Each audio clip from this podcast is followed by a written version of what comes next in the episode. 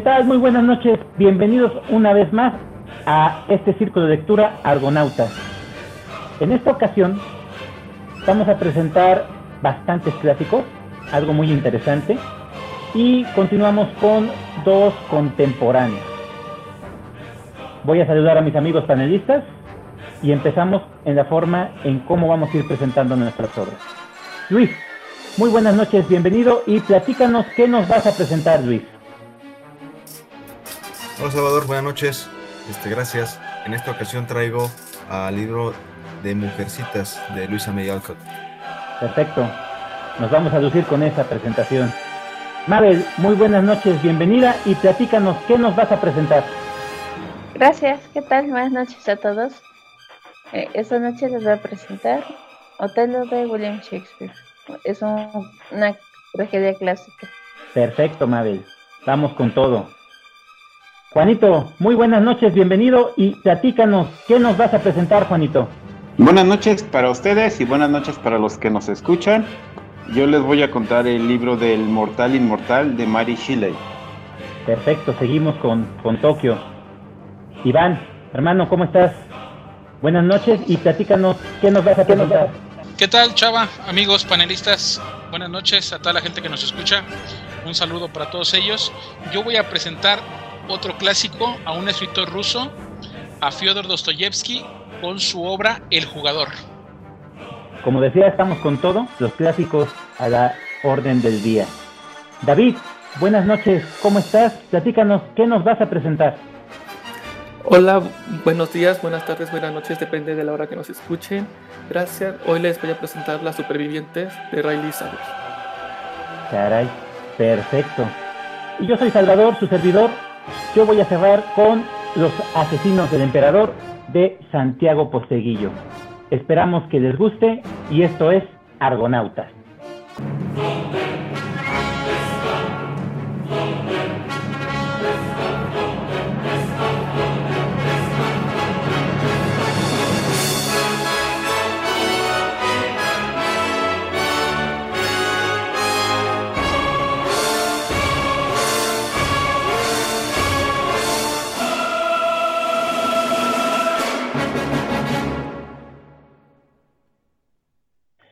Y bueno, vamos a comenzar con Luis. Adelante, Luis, los micrófonos son tuyos. Gracias, Salvador. Bueno, sí, en esta ocasión me animé a traer uno de mis libros que, más me, gustaron. Este, el año pasado precisamente lo, terminé a fines, ya que pues toca un tema de, también de la Navidad, entonces por eso me, animé a leerlo, ¿no?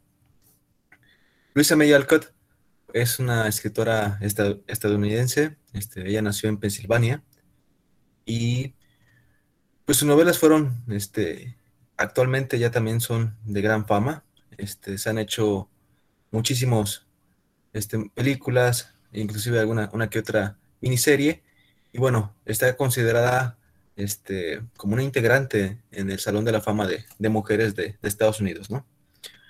Y bueno, esta mujer le tocó ver y vivir la guerra de sucesión, es decir, la guerra civil de Estados Unidos, y también participó, inclusive ahí, eh, como enfermera. Y en esta ocasión, en este, en este libro de Mujercitas, la guerra de, sucesión la tenemos como telón de, fondo, ¿no? Es decir, sí la, se va a desarrollar en, esta época, sin embargo, no la toca, no se va, no se va a eh, meter con, cuestiones aquí este, bélicas ni políticas. Este, simplemente estamos hablando de que se va a desarrollar en un pueblo, este, donde, bueno, ya, ya, voy a empezar un poquito más a hablar, de, esta, de, esta, de esta historia. Y bueno, sí, la, historia comienza con, con un este, con la vida de cuatro hermanas, que ellas van a vivir, como les dije, como en un pueblo este, muy campireño, este, es decir, no tienen tantos lujos. La hermana mayor se llama Meg. Ella es, este, trabaja como maestra y es la encargada, pues, prácticamente de corregir, auxiliar a las hermanas, este, en, sus mayores, en la mayoría de sus problemas que tiene, ¿no? Le ayuda a su mamá, ¿no?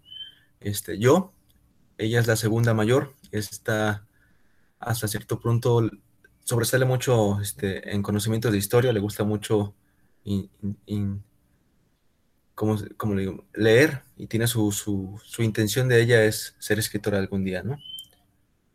Este, la, que sigue se llama Beth. Ella es la. Ella está muy pegada al hogar. Ella prácticamente le gusta tomar, distraerse tocando el piano y es, es un poco de carácter noble, ¿no? Y la última, la niña, la más, este, la infante, se llama Amy y ella es, este, pues ella trata de, mencionar siempre como que los, tiene como que gustos refinados, ¿no? Como que es muy, es muy cortés y, trata como que de educar a sus hermanas. Ella es la única que está estudiando y sus problemas pues son más que nada infantiles, ¿no? Este, bueno, estas este, hermanas van a sufrir la ausencia del padre, ya que el padre va a ir a la guerra y se van a tener que acostumbrar a una vida este, sin el pilar de la familia, ¿no? Porque él es el que les sustentaba este, económicamente. Y pues ya aquí es cuando la, hermana mayor pues ya decide un poco como que de aportar más a la familia, ¿no?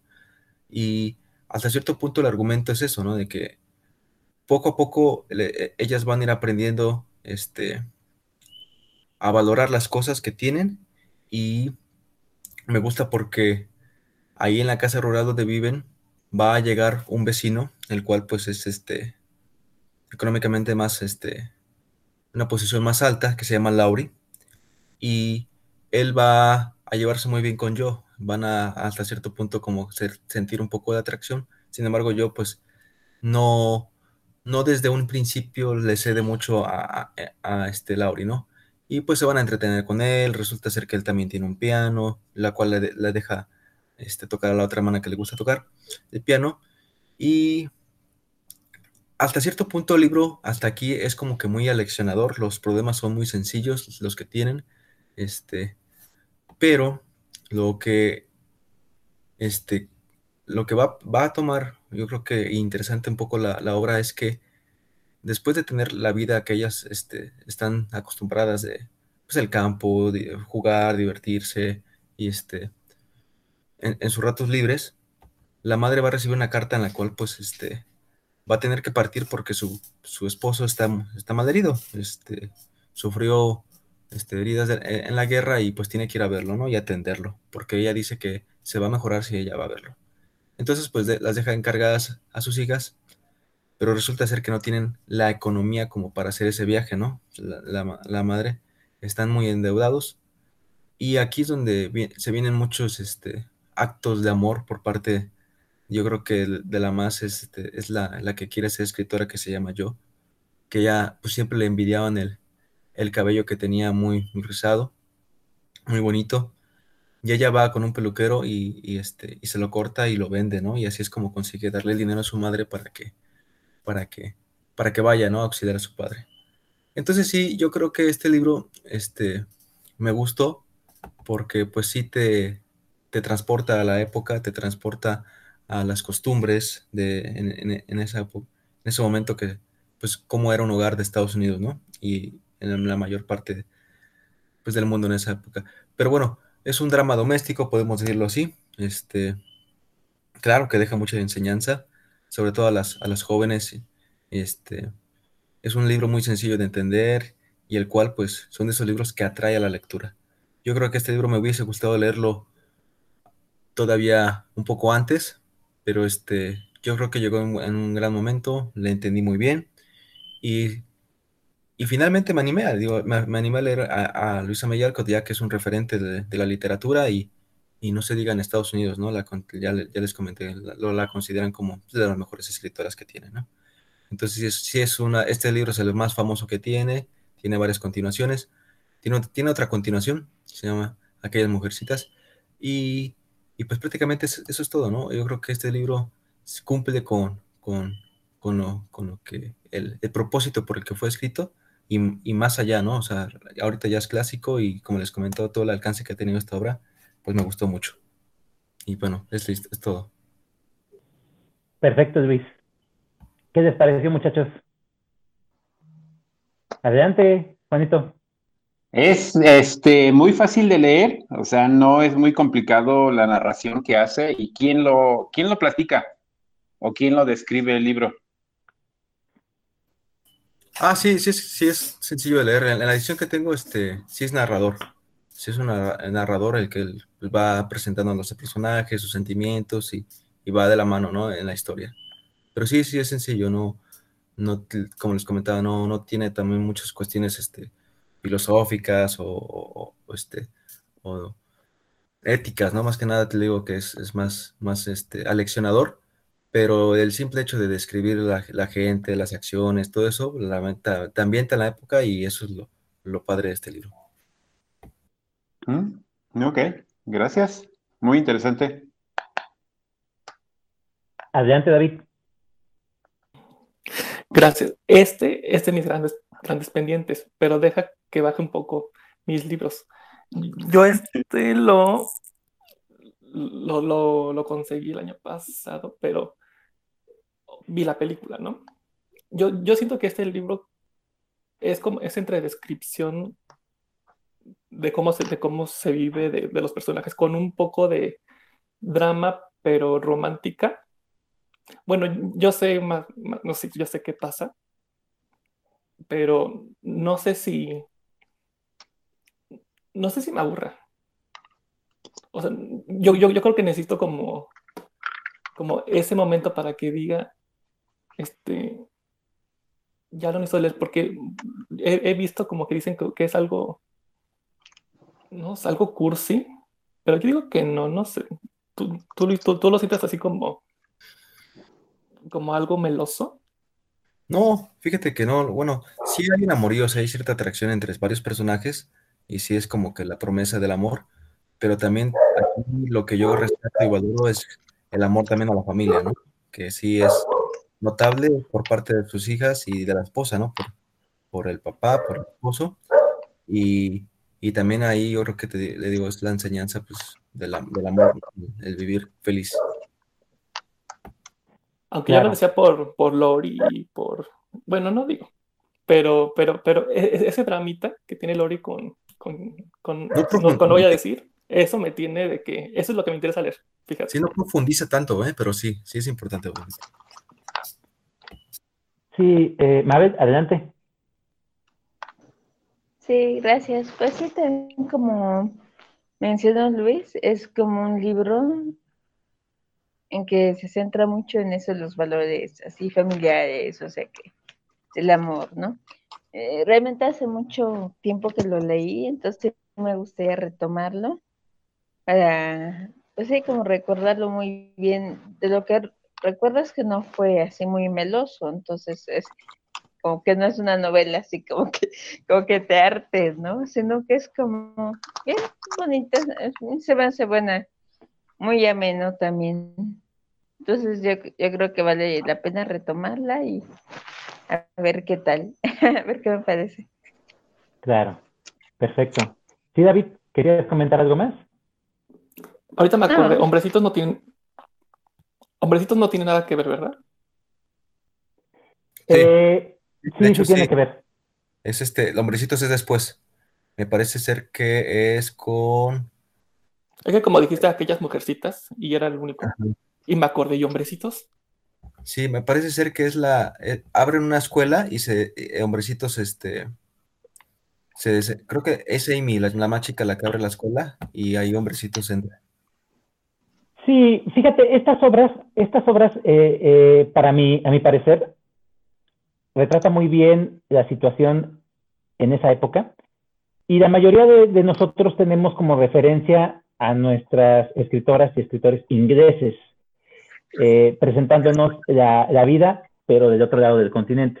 Aquí Alcott hace alusión completamente a la sociedad en ese momento, pero desde el otro lado del charco y presenta ese tipo de situaciones. Lo que bien comentó Luis con respecto a la obra es totalmente diferente con lo que nos presentan las películas, porque no nada más es la versión actual. La versión actual creo que es muy bonita, pero tiene una carga eh, eh, emotiva totalmente centrada en las cuestiones del amor. Y el libro, como lo puntualizó Luis, habla más sobre la cuestión de la familia. Eso es lo que yo, lo que yo eh, sentí en su momento. Yo también lo leí hace un montón de tiempo. Y ahorita que venía platicando Luis me iba acordando, ¿no? De, ah, mira, sí, esto, ah, sí, mira esto.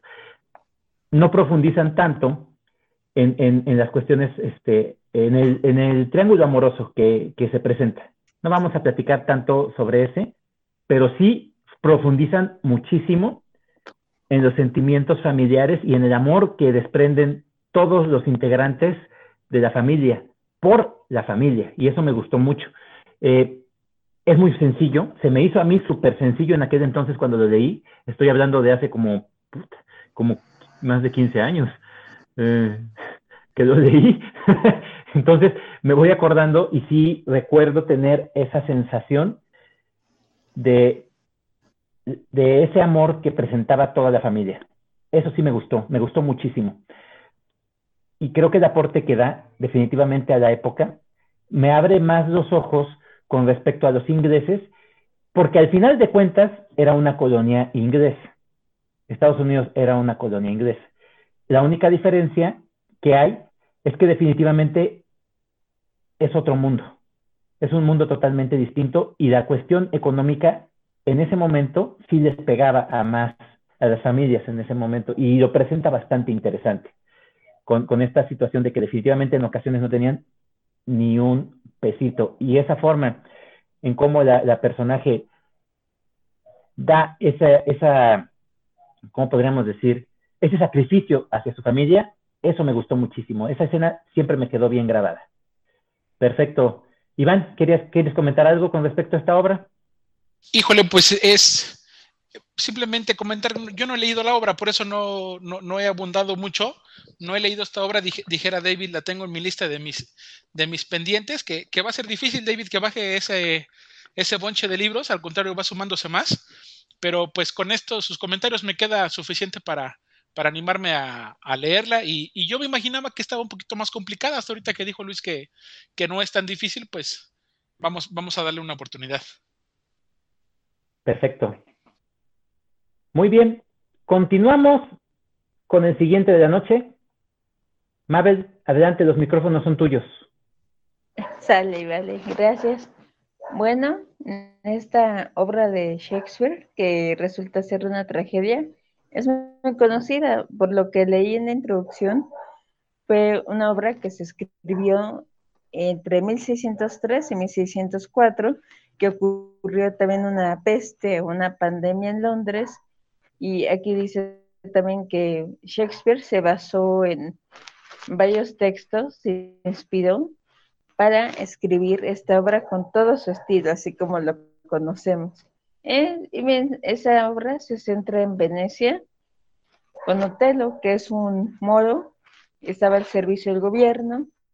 Él de alguna forma consigue casarse con Desdémona, es es una mujer que estaba muy enamorada de él, ella admiraba mucho su masculinidad y que era un guerrero, y él a la vez, pues, me pareció, por lo que fui leyendo, que se me hacía algo narcisista, sí la amaba ella también, pero la miraba así como un espejo, como que él más bien, sí, sí la amaba, claro, pero a la vez, como que en su interior, él amaba la forma en que ella lo admiraba, o sea, como que era más un amor propio.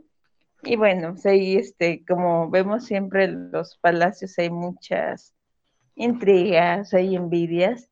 Entonces, Yago es el que estaba al servicio de Otelo, porque eran mm, él, Yago y su esposa Emilia.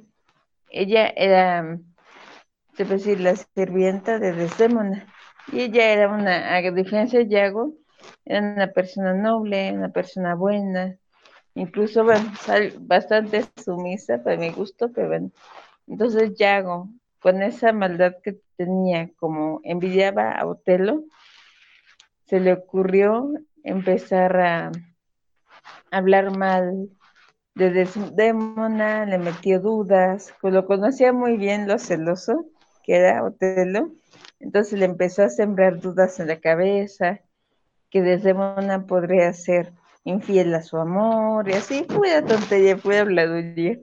Entonces él estuvo, armó todo un plan para que hacerlo caer y lograr que él matara a Desdémona. Entonces ahí fue intriga, todo, entonces, pues bueno, no sé si ustedes han leído la novela para no, no regarla y no decirles el final. Pero sí, fue un, malvado. Entonces, pues ya, Otelo, pues con su inseguridad, pues ya fue creyéndose todo. Y sí, es, final es algo trágico. Él se da cuenta de la traición de Yago y pues busca la manera de acabar con él. Con esta obra Shakespeare, mm, realmente he buscado, he leído más este otras tragedias. Aquí, como en este libro, pues lo tengo Rey Lear, que es algo así parecido, el traiciones, intrigas y todo eso. Bueno, me gustó bastante, tiene su mensaje la obra. Aquí menciona, es un del peligro de ver nada más las apariencias, ¿no? Y dejarnos engañar por, pues así, por las personas y dejar que nos lleven la, pasión o los celos. Entonces, como que también tiene su, su mensaje.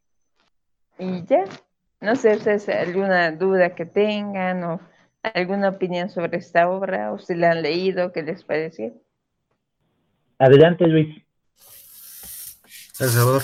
Sí, este, muy padre tu comentario, Mabel. La verdad es que me hiciste recordar. Yo esa es una tragedia que me gusta mucho. Hablar de Shakespeare, yo creo que es hablar universalmente del hombre. Él va a describir, yo creo que las pasiones humanas como ningún otro. En este caso tenemos una muy común, que son los celos, y la cual la va a desenmarañar muy, muy bien. Ahí en Venecia vino, dijo esta Mabel, Yago va a ser, ahora sí que la serpiente, ¿no? Él va a hacer todo para que su plan sea este conseguido, ¿no? O sea, logra hacer la intriga, logra engañar a los demás para que le crean y, logra sobre todo engañar a, Otelo para que él sienta los celos. Y, es una obra que me gusta mucho y, y bueno, ese solamente es mi comentario. Perfecto, Luis. ¿Alguien más quiere comentar sobre esta obra? Adelante, Juanito.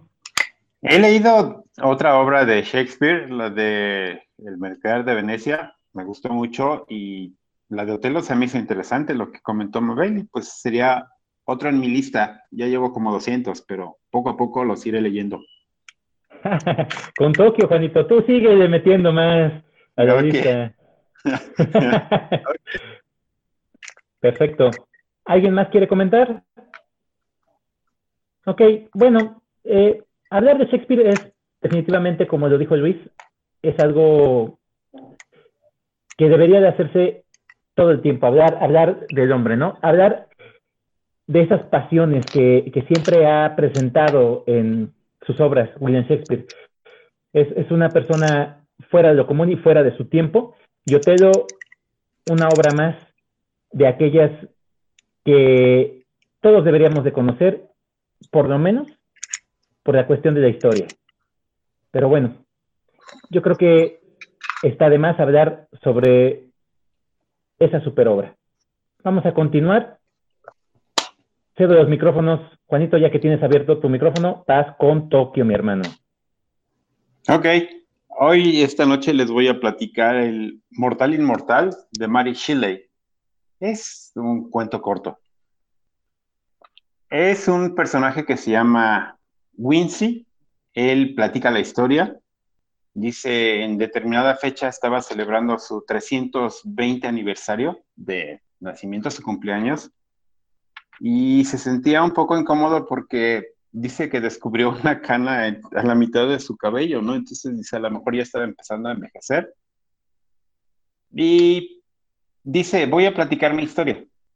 Y, entonces dice que él era, vivía con sus papás, era pobre, ah, tenía una vecina que se llama Berta, que también vivía con sus papás y también era pobre, pero la relación de las dos familias era muy buena, entonces todo estaba bien.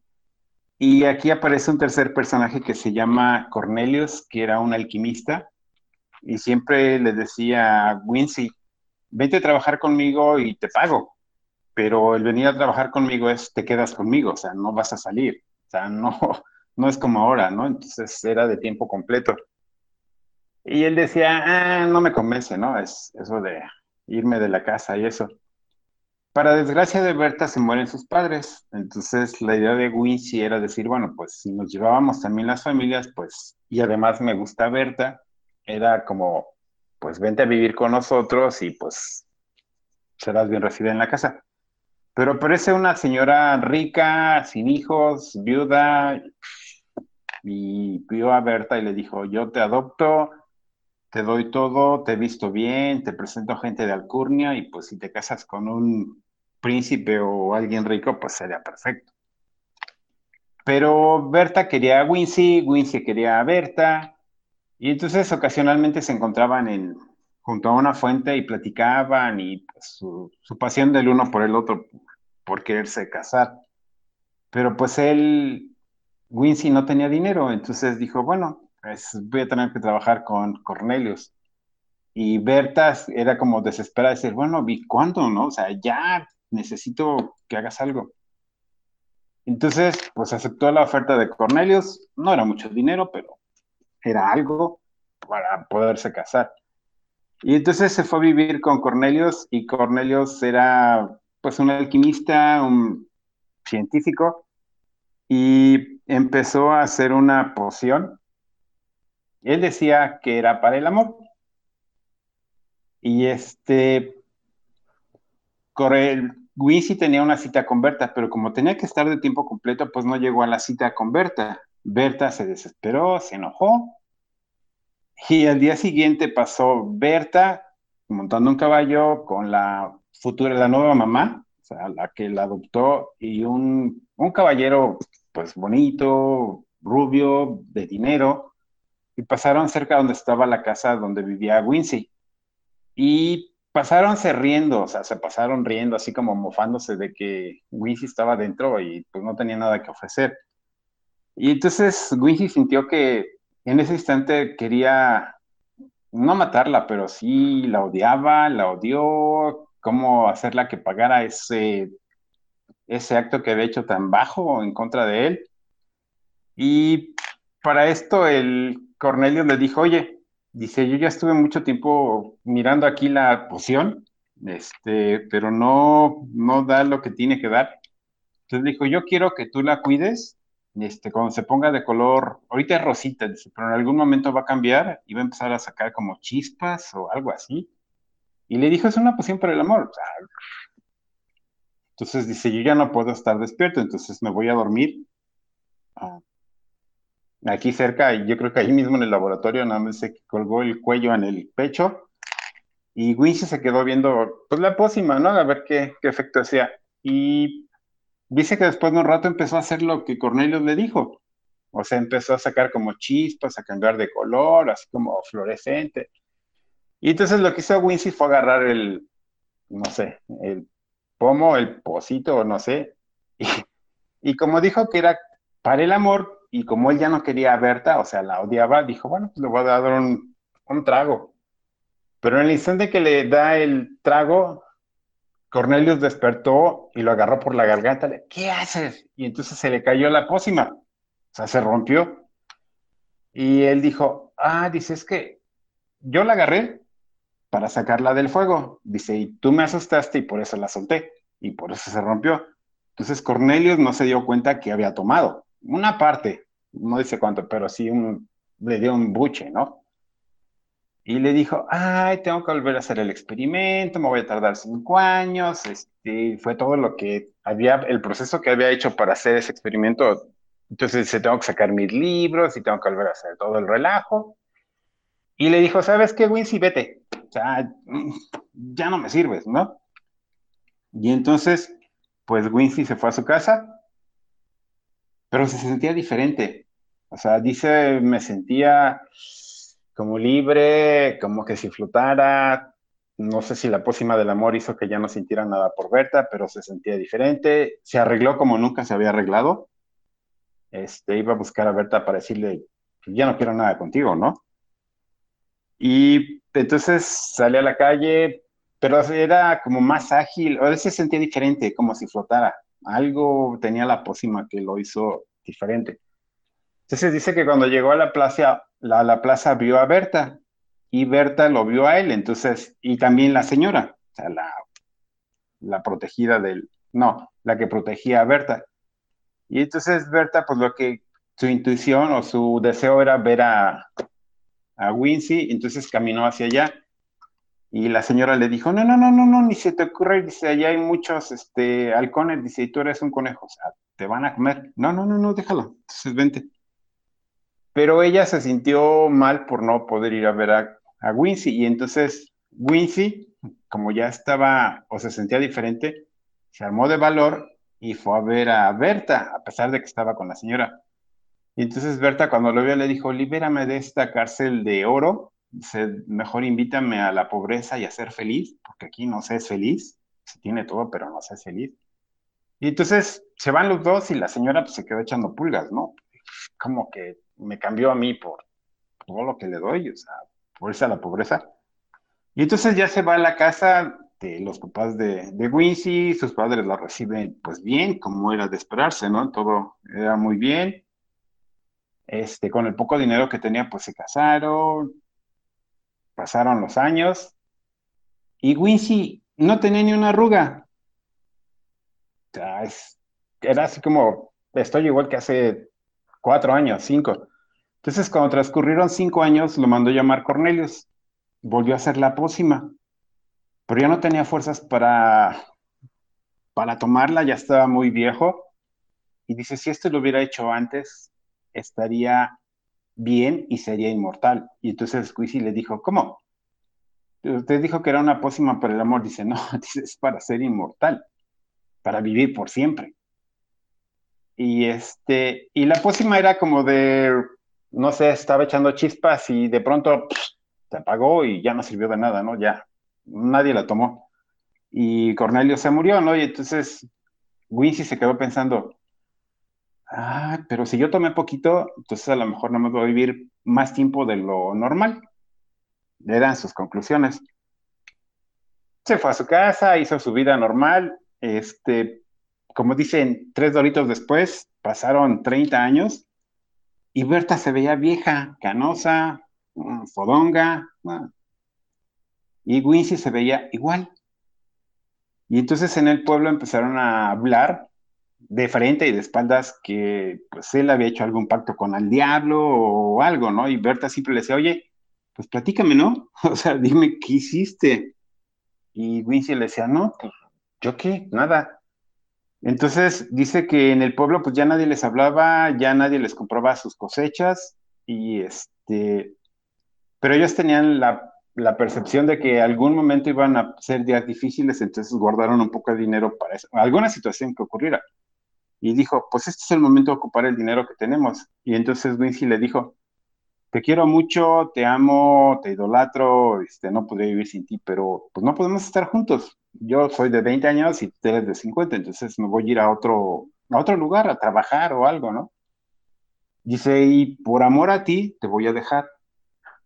Y entonces dice que ya estaba en la puerta, ya a punto de dar el paso de, para dejarla, y entonces corre Berta y lo abraza, le dice, no, mi Wisi, no, no, no, no me dejes, dice, llévame contigo. O sea, vámonos de aquí, ¿no? ya nadie nos habla, ya nadie hicieron eso. Se fueron a otro pueblo, tuvieron una vida normal, pero así las diferencias eran muy evidentes. Entonces, dice que le tocó cuidarla cuando ya se volvió vieja, paralítica. O sea, seguía demostrando el amor que tenía por Berta, pero pues él se veía diferente, parecía el nieto. Dice que la enterró, este, se sintió mal por, por ese hecho, y entonces se puso a reflexionar que si en realidad era inmortal, ¿cómo iba a morir?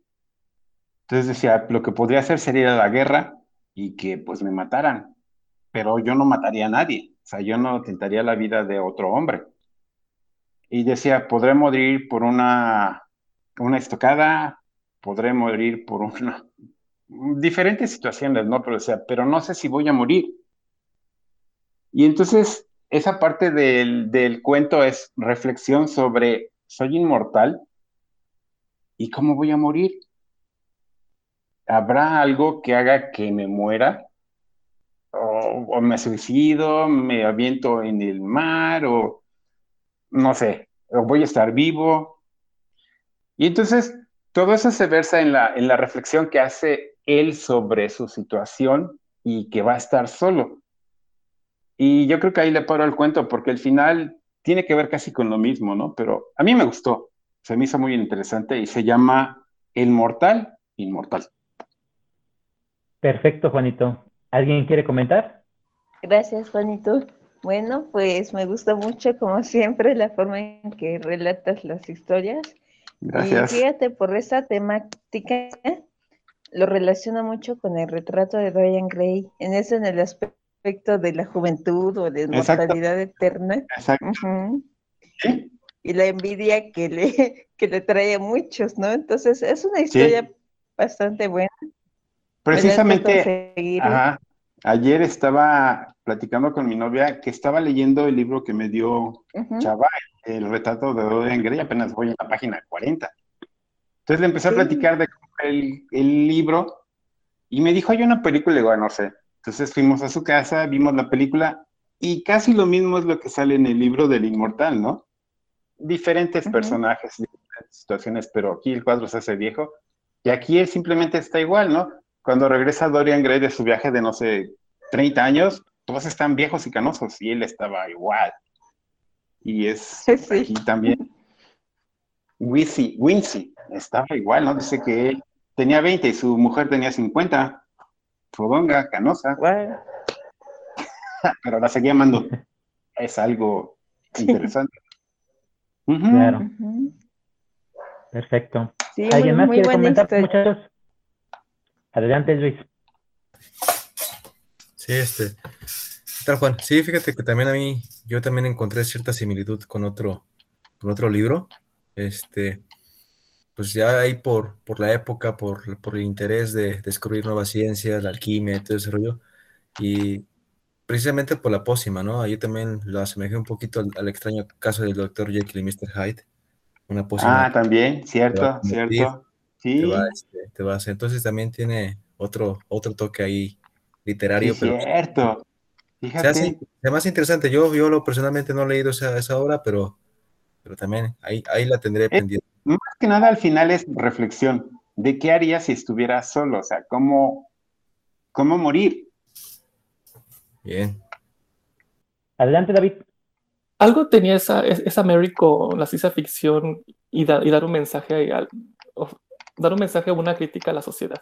O sea, a mí me pareció hasta el principio casi así cuando dijo, dijo cien- científico y qué posible yo. Otro monstruo, y, y- y- y creo que no escuché No. bien que, que el cumpleaños 300 y yo. 320. Ajá. Y dice que tenía un amigo que ya había cumplido ocho, ocho siglos. O sea, él todavía estaba joven. Tenía 320, todavía estaba pollito. Sí, como decía, como que sí, algo, algo, algo traía esa mujer entonces. Porque. ¿quién, quién sabe los demás libros? Pero, pero me que- parece, me parece como este, como que lo mismo en diferentes personajes. Ajá. Yo nada más llevo Frankenstein y este, ¿no? Pero vi que tiene otros cinco o seis libros. Hay uno que se llama El hombre solo o El hombre solitario, creo. O sea, tiene mucho para leer. Ajá. Sí, sí, sí escribió. No, no son. Propiamente libros, son algunos relatos.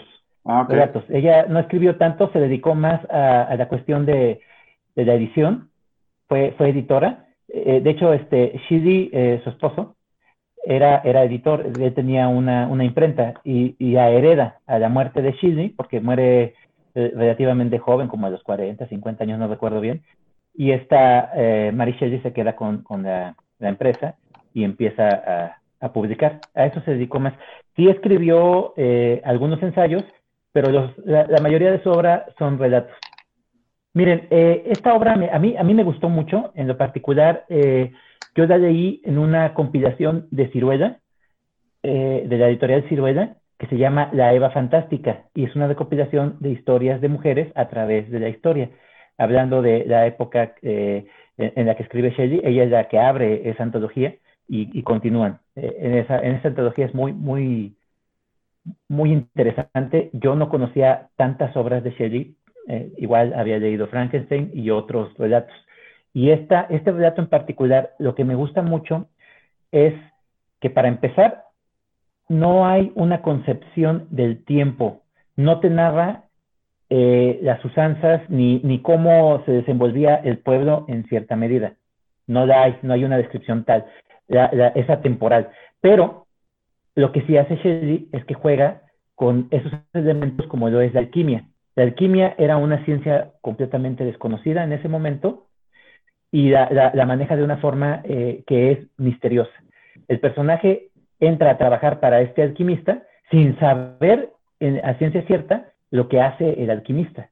O sea, el alquimista lo utiliza, eh, lleva ese, ese procedimiento para hacer la pócima de la eterna juventud, que al final eso es lo que comenta este cuate antes de morir, que era la pócima de la eterna juventud. Y este, el personaje eh, demuestra también el cariño y el amor y el aprecio que le tenía a su pareja. Eh, el libro está escrito de una el cuento, el relato, el relato está escrito de una forma muy, muy sencilla, es muy buena su prosa, es muy ágil, nunca te pierdes, eh, y, y, así de principio a fin te va develando que es una historia en la cual mete la crítica hacia la sociedad, porque sí, efectivamente, todo el tiempo se dan cuenta que este cuate no va envejeciendo y pues les extraña, ¿no? Eso por un lado. Por otro, cómo él va viendo que su mujer va perdiendo poco a poco su vida, va, se va haciendo más vieja a cada instante y él no. En un principio le parece algo muy interesante y se siente como, como una persona con todas las de ganar, ¿no? Y poco a poco va viendo que él es el que se está quedando, no los demás, los demás se van muriendo. Él no, él se va quedando sin nadie. Al final de cuentas, la reflexión que tú dices es muy interesante. El final, bien claro, lo dice. Shelley es una persona adelantada a su tiempo por todo esto que mete. Frankenstein definitivamente muestra una cara de lo que es la crueldad, de que un monstruo no necesariamente es un monstruo por la concepción que nosotros tenemos, tanto facial como como grotesca, sino por una persona. ¿Cómo puede ser su comportamiento tan monstruoso? Porque el doctor era el verdadero monstruo en la obra de, Frankenstein. Shelley todo eso lo puntualiza y maneja muy bien los elementos. No hay, para mí, para mi concepción, no hay un paralelismo entre una obra y otra. Cada obra tiene lo suyo. Cada, cada, este relato es muy particular. Empieza si es un relato muy ameno, muy, muy sencillo, y te va presentando todas estas situaciones poco a poco, paulatinamente. Perfecto, Juanito. Qué bueno que lo hayas leído y ya tienes una referencia más de esta gran escritora que a pesar de haber escrito tan poco, cambió la historia de la literatura en su momento. Sí, me estoy animando a seguir leyendo más de ella sea, el concepto de seguir buscando más libros, aunque no me dé tiempo, pero dirían por ahí, los tengo en la lista. ya estás. Vamos a darle con todo. Perfecto. Continuamos esta noche de, de charla tan amena en nuestro círculo. Iván, eres el siguiente. Platícanos, hermano. Los micrófonos son tuyos. Gracias, gracias. Pues este, Híjole, esta, esta noche ha sido muy, muy buena por las obras que, se han presentado. Llevamos unas, unas excelentes obras, las que han reseñado mis, mis compañeros, mis amigos. Y pues bueno, yo voy a seguir todavía en la, en la temática de los clásicos. Y hoy voy a presentar una obra que se llama El jugador de Dostoyevsky. Eh, Dostoyevsky es para mí es el, segundo escritor que más me gusta de los, rusos. Disfruto mucho sus, obras, eh, aunque no, he, leído tantas como las que tiene él, pero las voy disfrutando por lo menos este, una cada año para ir, irlo saboreando. Eh, comentar que el, libro que voy a reseñar hoy fue un libro que pudiéramos decir en un momento que salió en un momento de desesperación, fue creado en una situación eh, adversa a la que hizo todos sus demás libros. Dostoyevsky no se había dado cuenta de la facilidad que tenía él para la, para la invención, para la escritura, hasta que se presenta con un, un reto en, en, su vida. Dostoyevsky fue un tipo que, que, así como voy a presentar este libro de lo que tratan sus personajes, así vivió. Es un tipo que, que, vivió no en la opulencia, es un tipo que vivió con carencias, que sufrió bastante en todos los sentidos, tanto en lo económico como en lo amoroso y en todo. Eh, consiguió unos cuantos rublos para poder sobrevivir eh, con su mecanógrafa o taquígrafa, que era, al final fue su, su pareja también, y tenían un, lazo consanguíneo, ahí como primos segundos, algo así. Y él se comprometió con una, editorial a que le prestaran una lana y, el, y, la editorial le dijeron, sí, nada más que si para finales de noviembre, dice, tú no nos presentas dos obras terminadas, el de la editorial dice, te vamos, los próximos nueve años, todo lo que escribas, los derechos son para nosotros. Entonces, eh, él dijo que sí, no había bronca, le prestaron la lana como en marzo, como más bien yo pienso que en vez de ruso parecía mexicano porque pues se chingó todo el dinero, ¿verdad? Y no, no trabajó nada. Y como el clásico de, de, lo dejo todo para el final, pues ya era primero de noviembre y dijo no tengo nada. Y entonces no, no se le ocurría nada hasta que, hasta que su, su pareja le dijo, oye, ¿y por qué no? Pues escribes de lo que tú haces.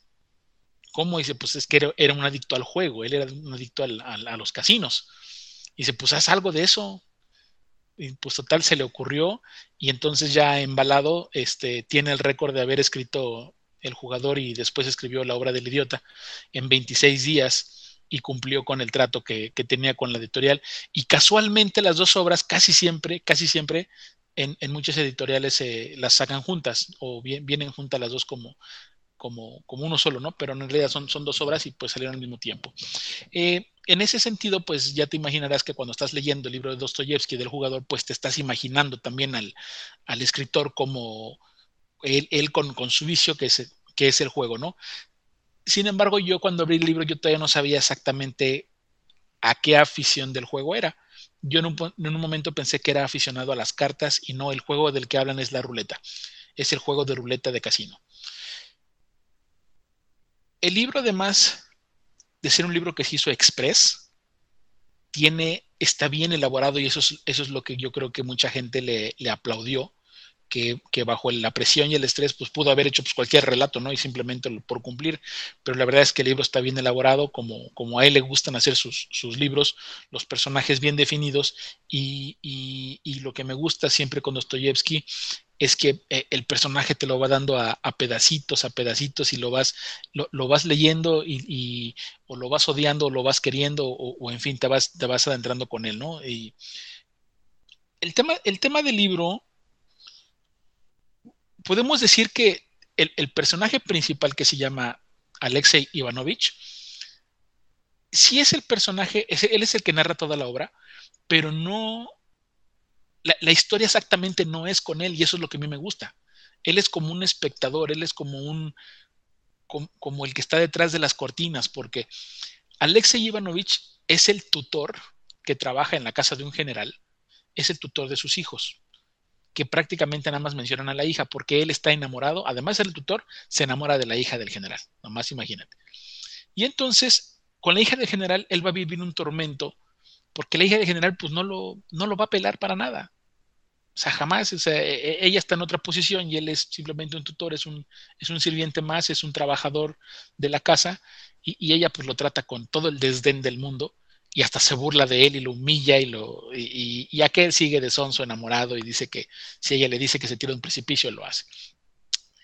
El general, que no te lo explica tampoco, no te dice por qué está solo, no dice si está viudo, divorciado, separado, no dice simplemente general está solo. Y pues como es un general retirado, pues no, no puede estar solo, de él tiene que, que pues, conquistar una dama y está enamorado de una baronesa que quiere pedir su mano. El tema aquí es la lana. El general se ha quedado sin dinero, tienen hipotecada la casa y entonces todos están relamiéndose los bigotes y están esperando a que se muera la abuela, que en realidad es la tía, pero todos dicen la abuela, porque la abuela es millonaria, y entonces quieren que se muera para que herede, herede todo lo que tiene y el general entonces ahora sí tenga lana para pagar su deuda y además conquistar a una baronesa.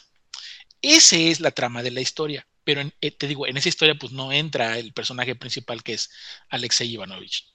Eh, Alexei Ivanovich, pues este, como te comentaba, pues siempre está pegado con la hija del general y todo lo que le pida lo hace. Entonces, la historia comienza cuando ella le dice, ah, sí, dice, ¿es en serio que todo lo que yo te pida lo haces?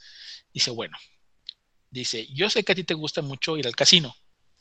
Dice, vas a tomar estos, este, creo que le da 14 mil rublos y gástatelos, dice, juégalos a la ruleta y gana dinero para mí. Y él dice, no, pues ¿cómo crees? Pues no más, no, no, con trabajo si juego lo mío y lo poco que tengo y jamás he jugado para alguien. Dice, no te preocupes, yo te los estoy dando, yo te los estoy regalando. Y si lo pierdo, te estoy diciendo que no hay bronca. Tú ve a la ruleta y apuéstale, haz lo que quieras y demuéstrame que eres buen jugador. Y pues aquel entrenó queriendo y a regañadientes le dice, pues no que hacer lo que yo, lo que, lo que yo quisiera.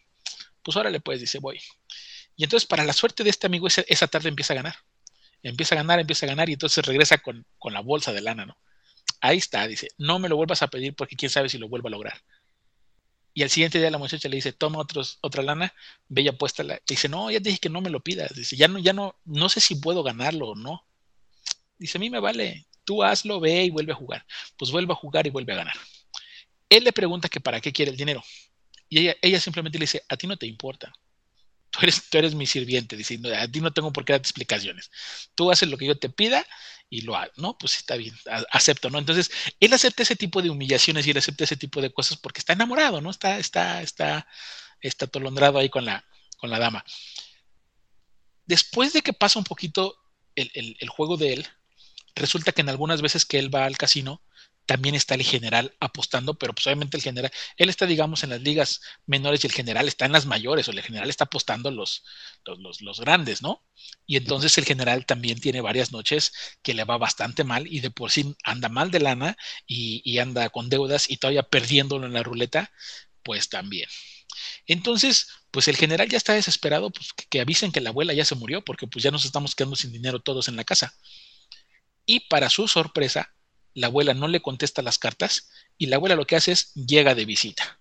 Llegó la visita de la abuela y le dijo, ya sé que quieres que me muera porque quieres mi dinero, pero mira carnal, toma tu dinero, dice, ese dinero es mío y yo hago lo que yo quiera. Híjole, y el general pues le repatea, ¿no? Dice, tú ya no, no va a poder ni conquistar a la otra chica, la que yo quiero, a la baronesa, y la abuelita pues, nomás no se muere. Entonces le empiezan a dar atención y la abuela dice, ¿saben qué? Pues yo quiero que me den un tour por la ciudad y quiero que el tutor me lleve. Y este se debuta, pues ahora me ponen a mí. Eh, para esto, también el, tutor, el, Alexei Ivanovich, se presta a unos juegos que es donde digo que son un poco humillantes porque cuando quieren llamar la atención de la baronesa en el parque y eso, cuando salen a caminar, lo ponen a él que actúe como tonto. Y, tonterías que le pregunte y que, y que los insulte en francés, que los insulte en otros idiomas, pues para que haya un, un pretexto para que el varón diga, eh, el, general diga, ay, discúlpeme, este, mi sirviente es muy tonto, pero no se preocupe, yo lo voy a resolver. O sea, él busca una forma de, acercarse a la baronesa y el Alexei Ivanovich acepta todo tipo de cosas con tal de tener contenta a la hija del general. Bueno, cuando llega la abuela, ah, bueno, para esto ya lo habían despedido de la casa. Dijo, no, no se preocupe, le dijo la baronesa, no, pues como, como es mi sirviente y no quiero que usted la moleste más, dice, lo voy a despedir de la casa. Y la baronesa le dijo, sí, pues usted haga lo que quiera con, su, con sus este, empleados, yo no me meto. Cuando llega la abuela, le dice, no, a mí me vale que esté desempleado. Tráiganlo, yo quiero que él me dé el tour. Cuando el chavo le pregunta y dice, oye, ¿por qué usted quiere que yo le dé el tour? Dice, es que ya me dijeron que usted es bueno para la ruleta. Y yo quiero que también me enseñe a jugar. Dice, no, dice, yo no soy maestro de juego de nadie. Dice, yo juego por mi gusto. Dice, y soy bien malo. Ya perdí mi dinero, no tengo ni dónde caerme muerto. Dice, ya jugué para alguien más, también me fue mal. Dice, bien, después me fue mal. No estoy preguntando tú llévame al casino y enséñame cómo funciona la ruleta. Dice, pues está muy fácil. Hay números rojos, hay números negros. Usted le apuesta a cualquier número o a cualquier color. Dice, nomás no le apuesta al cero porque pues el cero pues el casi siempre pierde y nomás es una oportunidad. Dice, entonces si cuando cae el cero, la casa gana. Dice, bueno, ponle 2000. ¿A qué número quiere? Dice, al cero. Si no le estoy diciendo que el cero no funciona, que el cero, te vale, tú ponle 2000 al cero. Total, se los pone y gana la, doña, ¿no? Y es así como que, ah, cabrón. Y le dice, vuelve a poner al celo. Dice, todo lo que ganamos, porque creo que se duplica por 32 veces, ¿no? Todo lo que ganamos, pónselo otra vez al cero. Señora, entiéndeme, te vale más mi dinero, pónselo otra vez al cero. Y vuelve a ganar la señora, ¿no? Y entonces ya dice, es que eso es increíble. O sea, en el casino dice, el cero cae una vez en, todo el día, dice, y la señora ya lleva dos veces. Entonces, la señora empieza a ganarse la admiración de todos los croupiers y todos los jugadores de allá, porque imposible o, increíble que la viejita esté apostando y esté ganando. Y entonces la viejita también se le hace un vicio. Gana una tarde, quiere ir a la que sigue, vuelve a ganar, quiere ir a la que sigue, y entonces ya lleva una semana la viejita yendo hasta que Alexei le dice, señora, tenemos que parar. No podemos ganar todos los días. Te vale madre, es mi dinero. Tú llévame. Cuando Alexei dice, ¿sabe qué? Yo ya no me presto para estas cosas, dice, un día lo vamos a perder todo. Ah, porque ya, ya empezaban a perder, a perder, a perder. Y él le decía, bueno, pues siquiera cuando, cuando vea que estamos mal, y se apuéstele poquito. Su respuesta siempre fue la misma, ¿no? Es mi dinero, yo se lo quedo con él. Y él le dice, ¿sabes qué? Pues yo ya no la puedo acompañar.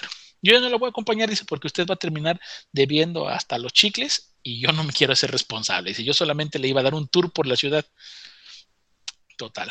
Si no, si no eres tú, dice que me acompañe otro.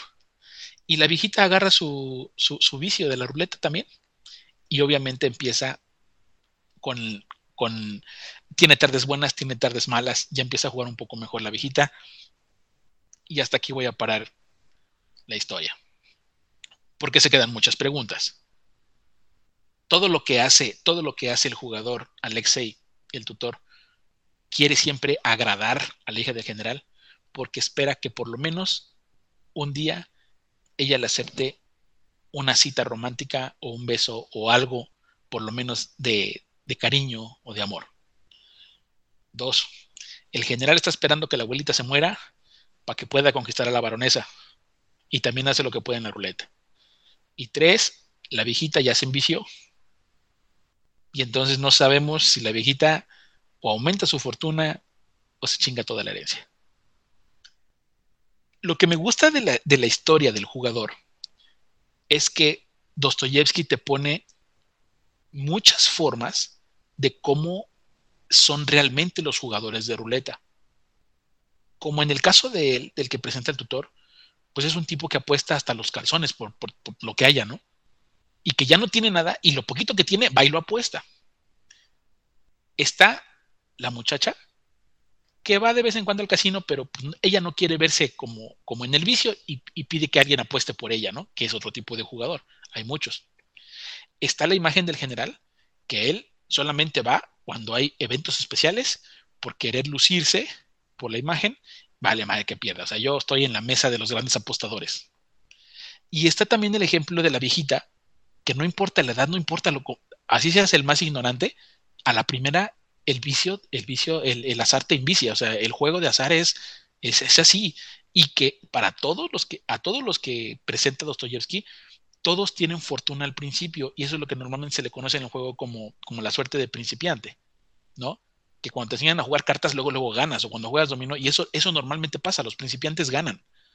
Pero ya después empiezan los, las, los vicios, y, y, eso me gustó mucho cómo hace el enfoque con diferentes, con diferentes juegos. Ese es el libro de, del jugador de Dostoyevsky. Todas esas preguntas, obviamente, ya les platiqué más o menos la mitad del libro. No es un libro tan grande, han de ser como unas 250 páginas, yo creo, y, empieza a hacer el desenlace que se me hace muy interesante, muy interesante, muy bueno el, desenlace del, libro, eh, sin llegar a ser, pues no sé, a lo mejor como Shakespeare, ¿no? Que platicó Mabel o así, tampoco no, no llega a ser tan, tan trágico ni tan, ni tan estrepitoso, pero es bueno, es bueno cómo cierra su obra, y, ahí es cuando yo digo, con el tiempo que tenía, ocupó un recurso de él, que él era un vicioso del juego, y hacerlo en, esta forma tan un poco rebuscada y, encontrarle diferentes personajes de diferentes latitudes, se me hizo muy bueno y dije, no, pues este cuate de que tiene talento lo tenía. Hasta ahí mi, mi participación y escucho sus comentarios. Perfecto, adelante Juanito. Ah, ¿Puedo opinar sobre un final que me, me, me llegó a la mente? La viejita se gasta toda la lana queda pobre y no le va a dar herencia al, al coronel. Me imaginé un final así, no sé. ¿Y le, y le hará- y le hará caso algún día a la hija del coronel a Alexei? ¿O no? Ah, no. No, yo nomás pensé en la viejita que se quedó. Si esperaba que se muriera para dejarle el dinero, dice, mejor me lo chingo todo y no le dejo nada. Y me voy a morir. Ahí está. Me imagino un final así, no sé. Habría que anotarlo en la lista de los libros pendientes otra vez. Va, me parece. ¿Alguien más, muchachos? Adelante, David. Me recordó bastante a mi lectura actual acerca de juegos y de que si, cu- justo cu- cuando dijiste de que al principio ganas y después ya, ¿no? Se hace vicio. Esta- yo tengo mucho, mucho problema cuando hace la descripción de, de cualquier juego de, de apuestas así.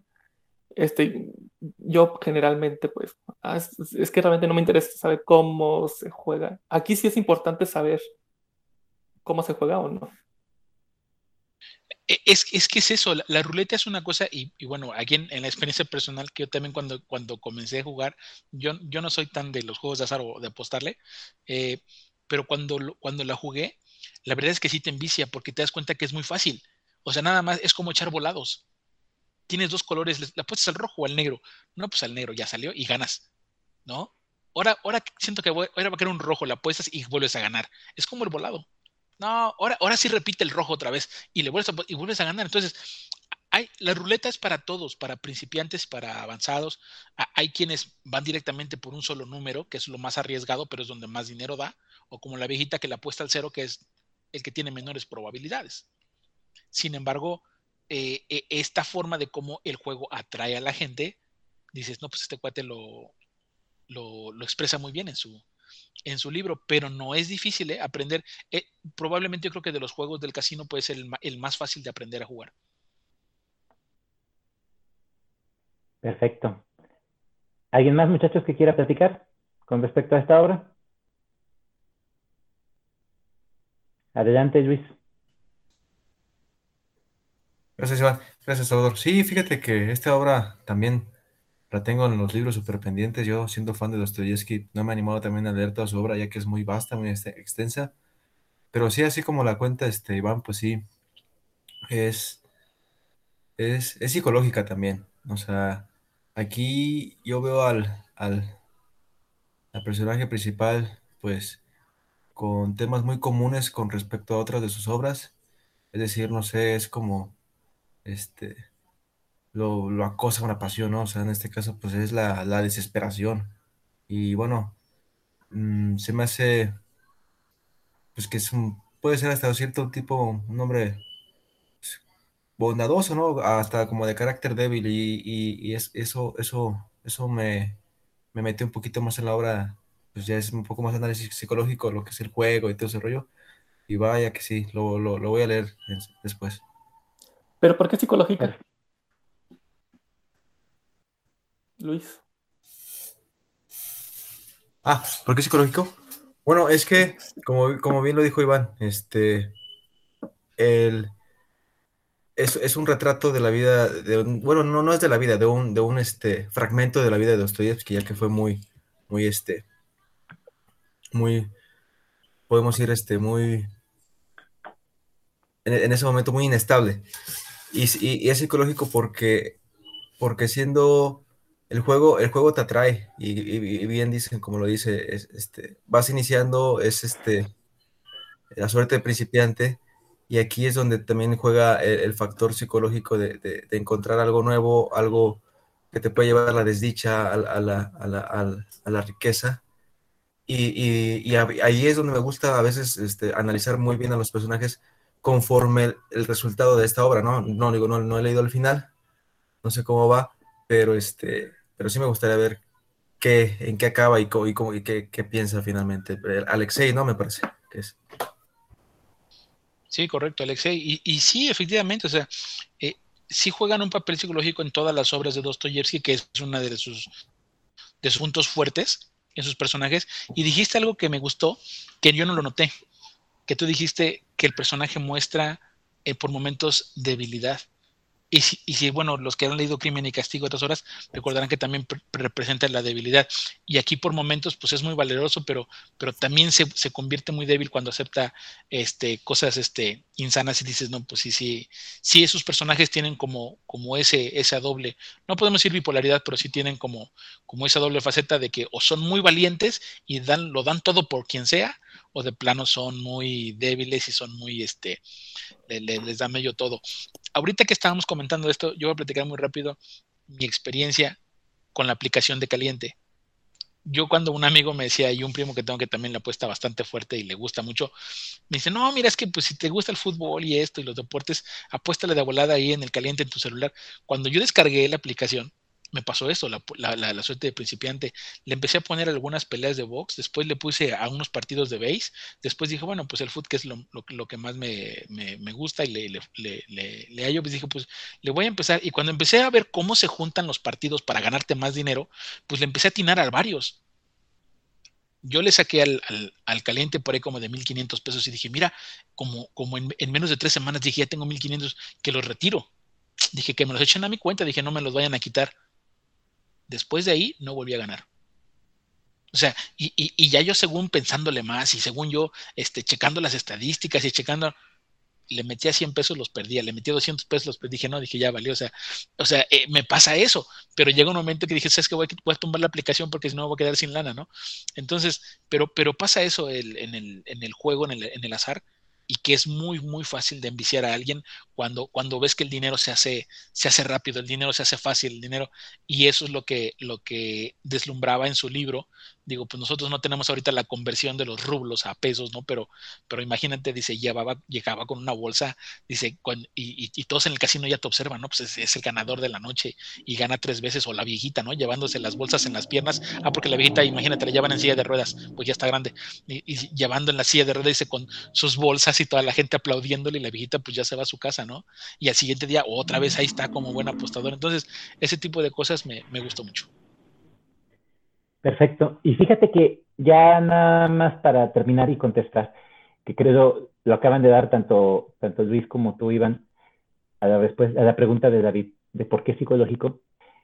Bien claro retrata Dostoyevsky el diferente actuar y las formas en cómo van pensando los, los, los personajes con respecto al juego. Y eso, eso es parte de, de ello, ¿no? Me, a mí me, me, me, me, hace recordar varias obras que tienen cierto paralelismo con respecto al tema, eh, el juego, el, el, problema que, que, genera en la gente, el, el, vicio que genera en la gente.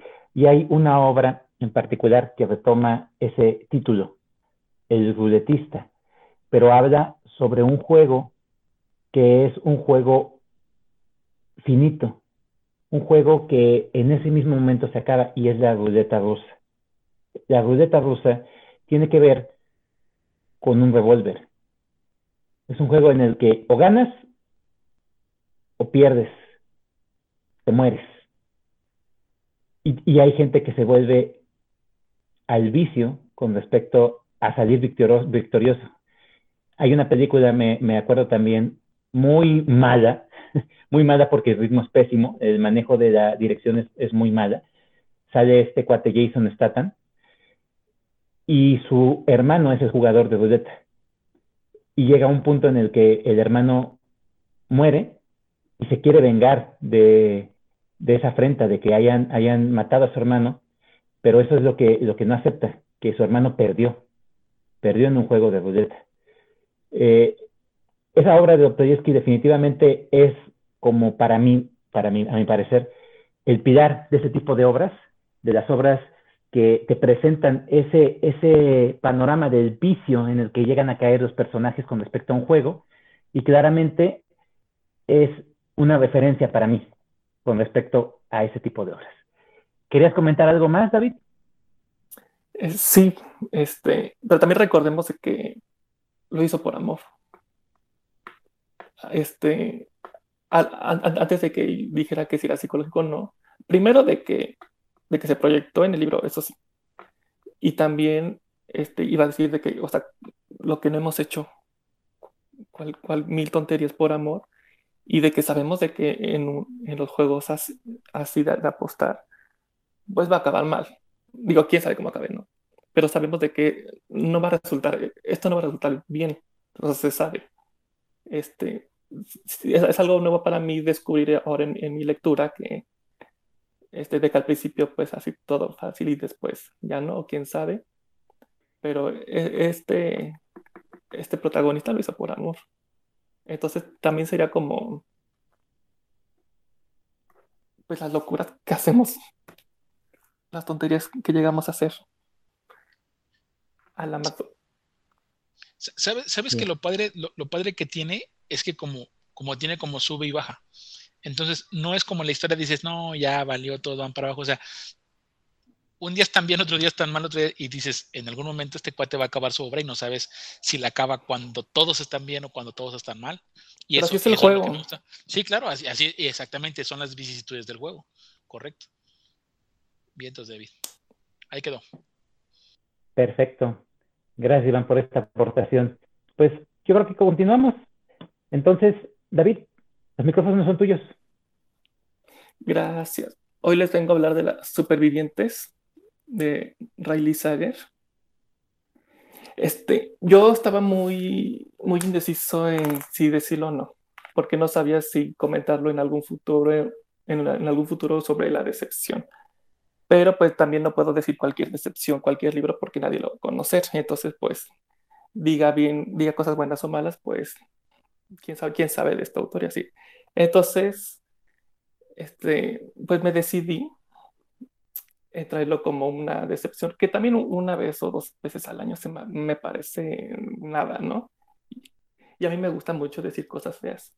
Este, este libro llega a mis manos, o sea, viendo las ofertas en libros y ya saben los géneros que me gustan, me aparece, leo la, la descripción, bastante barato, iba a pedir otras cosas y dije, pues no, generalmente me ha tocado de cuando los libros están muy baratos, este, por algo es que de repente llegan a bajar así drásticamente, ¿no? ¿De qué se trata? Se me hace muy chistoso de que la protagonista se llama igual o parecido a, la protagonista de Juan, se llama Quincy.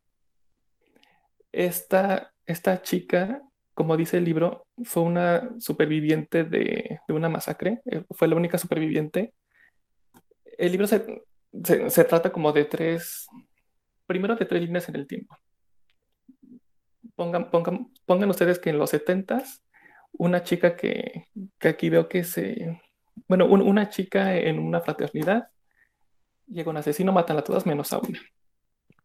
Diez años después, este, eh, sale esta, esta Sam de que trabajaba en un motel Llega un asesino, mata a todos y ella la tortura. A, Lisa sí la tortura y... pero sobrevive. Y la protagonista es Quincy de que en una fiesta de cumpleaños de, su amiga, pero, pero con varios amigos, a todos matan y ella, es, ella es la única sobreviviente. Y se trata, este, después, después de que pasa todo este caos, este, las tres chicas son muy famosas bastante, bastante famosas por ser las únicas supervivientes. Pero pues está la protagonista Quincy queda, queda, queda muy trastornada. Entonces estudia, pero también hace videos de cocina. Es repostera. Tiene su novio y, trabaja muy, muy tranquilamente al, parecer, pero pues sí toma medicamentos. Entonces, pasa el tiempo y en las noticias dice de que la primera chica en los 70 que es esta Lisa, que es que la de la fraternidad, se muere o se suicida aparentemente. Entonces, pues, si los reporteros pues ya, ya se habían olvidado de estas chicas, ahora vuelven a, vuelven a, retomar esto, este caso. Entonces se van con Quincy y con Sam, que es la otra superviviente. Entonces, Sam llega, llega a platicar con Quincy y de que, oye, yo soy la otra superviviente, este, ¿qué te parece? Así de que estamos juntas o, o ¿no?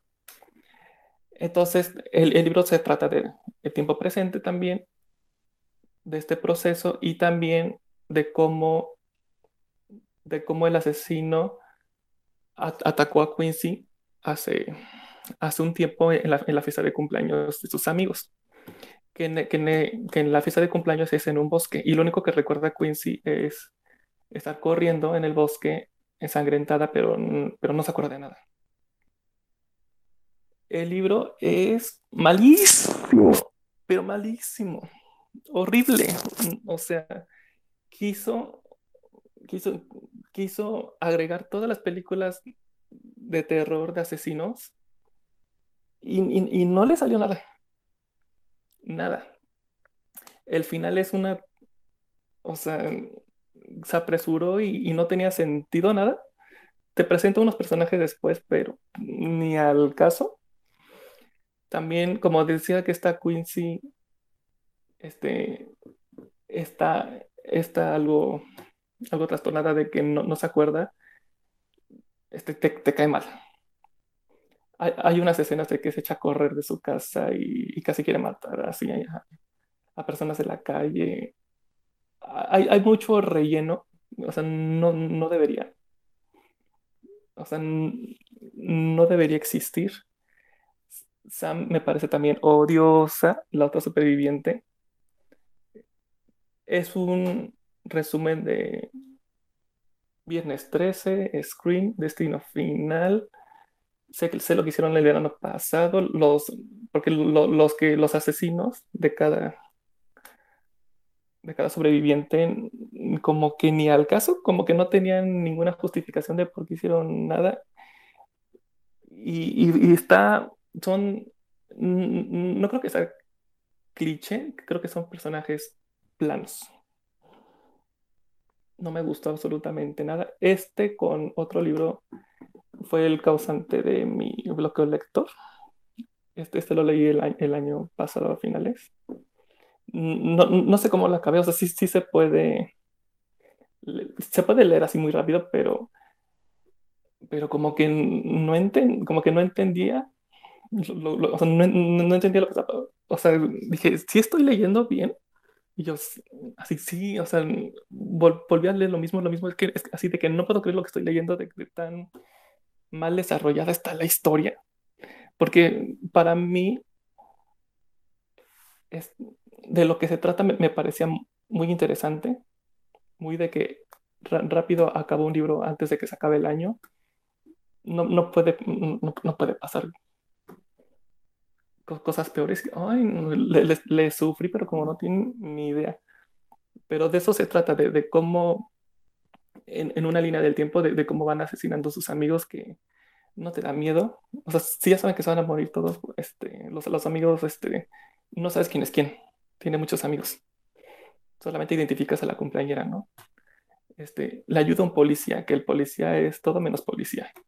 Este, Sam y Quincy son unos personajes bien, bien malos, el novio casi no está. Y, y, sí, para, para el final, este, no sé si, si, ya no le dio tiempo al autor para seguir escribiendo, pero es como rápido, a ver ya lo que sea, un punto. Y yo así de que no podía creerlo, el final ni lo que estaba leyendo. Hace poco este autor este, sacó un libro nuevo y dije, uy, si las personas, o sea, prepárese las personas que lo compren porque este no, no, va, no va a escribir nada bien. Y este, y este libro tiene como, es del 2018. Así, así de que me espero una evolución a su nueva lectura. No, hombre, no. Este, no se lo recomiendo. Esperen bajas puntuaciones, bajas estrellas. Ahí está. Interesante. Adelante, Iván. Fíjate que, David, que en una ocasión, no, recuerdo si, si estabas tú, que lo platicamos cuando teníamos el círculo de lectura presencial. ¿Qué, ¿Qué, tan difícil es hoy en día escribir un libro eh, cuando no tienes como un argumento sólido o, o, una base fuerte?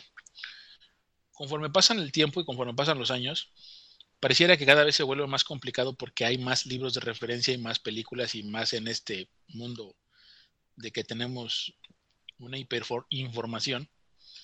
Eh, como tú lo dijiste, y creo que lo, dijiste muy bien, hizo una mezcla de todas las películas de terror. No sabía si estabas viendo ese, si estabas viendo acá, si estabas leyendo aquí, porque tenemos todo ese, ese compendio de información ya. Eh, e, ese un tema de debate que en alguna ocasión lo platicábamos ahí en el círculo, que decíamos, si, probablemente en otras épocas era mucho vivir porque porque pues, lo, que, lo que escribieras no, no había punto de referencia, nadie más lo había escrito o eran muy pocos. Y conforme pasa el tiempo, pues puede ser que a lo mejor lo que tú hagas, otro tipo del otro lado del mundo ya lo escribió. Y pues sabes que pues ya no es original porque pues se parece a esto, ¿no? Se parece al otro, se parece aquí, se parece allá. Y, y creo, que, creo que pasa mucho con, con la literatura contemporánea. Y yo en especial, a mí en especial, es una de las cosas que me aleja un poco de la literatura contemporánea. A veces eh, veo como, como demasiado mercadotecnia, como comenta Chava, a veces demasiada mercadotecnia y cuando leo un libro digo, híjole, me, me quedó a deber o yo esperaba un poquito más y, y por eso soy como, si voy a agarrar un libro contemporáneo es porque realmente o, ya más o menos eh, sé la historia o me lo han platicado o me lo ha recomendado alguien que pues que sé que también andan las mismas que yo y, y por eso me llego a veces a animar, pero difícilmente me, me, me agarro una escritora así. Pero gracias por tu aportación, David. Solo aclarar de que para mí no es ningún problema de que, de que esté basado en películas o que se inspire en aquel, pero es que está mal escrito. O sea, no, me importa cuántas referencias tiene o si se parece al asesino de acá o a la escena de acá. Mi problema es que está mal escrito y los personajes son odiosos. O sea, si, si sobrevive o no sobrevive, te viene valiendo. ¿Y, y quién asesinó a la fulanita o a la, o a la sotanita? Te viene valiendo.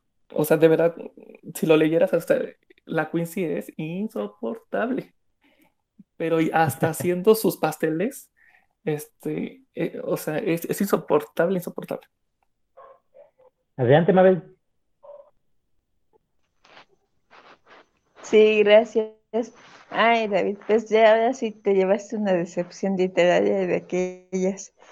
Pues sí, este, yo también soy más partidaria de los clásicos, o sea, son pocos los autores contemporáneos que me han gustado. Y sí, pues, como dices, o sea, no, ahora que tenemos ya exceso de información en todo por el internet, por las redes, por los mismos sucesos que vivimos diario, pero una cosa es esa y otra cosa es que se haga una mezcolanza tremenda o que no, una obra no tenga pies y cabeza. Entonces eso sí es algo fuerte. O sea, puede basarse quizá el autor de, no sé, ves lo que le gustó tal película de terror, pero que no lo haga así tan obvio, o sea, que puede ser como que más sutil, ¿no? Entonces sí, pues yo, creo que ese libro no, me lo leía nunca. fue, sí. tremendo. Sí, Mabel, digo, afortunadamente esta fue una decepción, pero del año pasado. Entonces, mm, ah, ahorita, ahorita no he leído decepciones. Bueno, vamos viendo. Mm. Pero, pero sí, como dices, no tiene pies ni cabeza.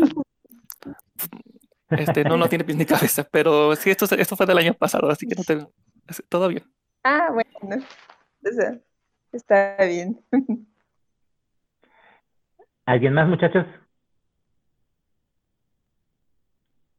Bien, ok. Eh, yo voy a tratar de defender la, a la literatura contemporánea porque tanto a David como a mí nos ha gustado mucho eh, varias obras de varios escritores actuales y, y considero yo que David dio en el punto porque lo dijo bien claro no tiene ni pies ni cabeza. Está escrito con las patas. Así lo entendí yo. Y ese es el problema que tuvo David.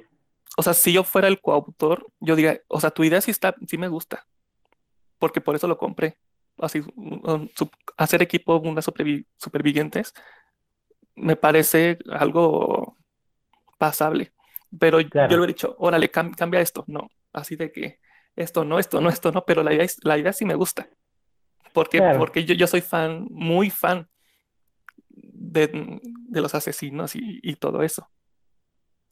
Entonces, yo, yo, hubiera, yo lo hubiera hecho mejor. Mucho mejor. O sea, para, para que vean lo mal escrito que está. Así, Mm, denme esa claro, idea. claro, claro. denme esa idea y yo no hubiera escrito eso, ni, o sea, o, o la editorial, la publicitan, o sea, ¿cómo se les ocurrió? ¿Cómo se les ocurrió? Ay, publicar esto. Por supuesto. Fíjate, fíjate que eso es, eso es- lo hemos platicado bastante y creo que este, este tema colación eh, viene muy bien con lo que voy a presentar, porque para mí eh, es una chamba que tiene que hacer el editor definitivamente. Eh, ese tipo de obras que no tienen ni pies ni cabezas, yo no sé cómo es posible que les hayan dado luz verde. La única eh, forma que a mí se me viene a la mente es que definitivamente hablan sobre dinero son autores o escritores que no tienen eh, ninguna instrucción o no, estudiaron literatura, que no es necesariamente eh, forzoso para algún escritor haber leído literatura. Hay quienes son eh, gente que, que, que tienen el talento, pero cuando no se, no se tiene eso, cuando no se tiene la idea clara de cómo se tiene que escribir, cómo se tiene que realizar una obra literaria, cómo tienes que mantener al público eh, al, al filo de tu historia, pasa todo esto, ¿no? Y con el escritor que yo voy a presentar esta noche, no me pasó eso en absoluto porque el tipo es un tipo muy interesante, muy centrado en lo que hace y es hasta cierto punto bastante inteligente y un tipo que tiene el oficio de escritor. Ese es Santiago Posteguillo, es un escritor español y es un maestro que estudió filología, estudió literatura inglesa, porque lamentablemente eh, si nosotros vemos los marcos teóricos de varias de las carreras que se presentan en todos los países, pocos son aquellos que tienen esa pasión que tienen los ingleses por su literatura. La mayoría de nosotros, o de, de, del mundo en general, no estudian su lengua más que en un solo bloque. Si tú empiezas la carrera universitaria de letras, te van a decir, este bloque vamos a ver literatura hispanoamericana, este bloque vamos a ver eh, literatura mexicana, este bloque vamos a ver literatura universal y, por, y ya te desglosan francesa, eh, inglesa, eh, ta, ta, ta, ta, ta. Pero los ingleses no. Los ingleses, su carrera es sobre literatura inglesa. Todo habla de Inglaterra. Eso nos hizo falta. Y Santiago, cosa extraña, que estudió literatura inglesa, sus obras de inglesas no tienen absolutamente nada. Él, en un principio, escribe una trilogía muy famosa y se centra en la persona de un general romano, que es Publio Cornelio Escipión. Durante ese periodo de la historia en el que Roma es una república y los senadores romanos tienen el poder. ¿Qué pasa con este libro que voy a presentar? Para empezar, el título lo da completamente el tema. Y ese es uno de los problemas que tienen la mayoría de los historiadores, de los que se dedican a escribir literatura histórica. Hablan sobre un hecho que ya sucedió y que tú te sabes de principio a fin. Entonces, ¿qué tienen que hacer?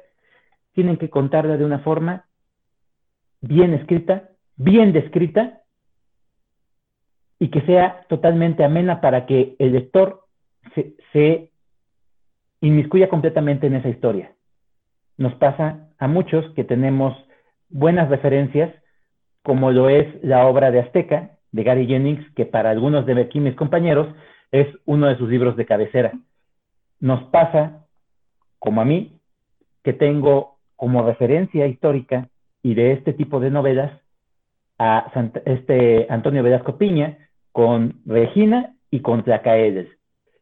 Me pasa también que tengo autores como Robert Graves, que Luis ya ha presentado, y es un tipo bastante ecuánime, que escribe muy bien la historia, y que nos ha regalado obras como El Conde Belisario, como Yo Claudio, o como Claudio Dios y su esposa Mesalina.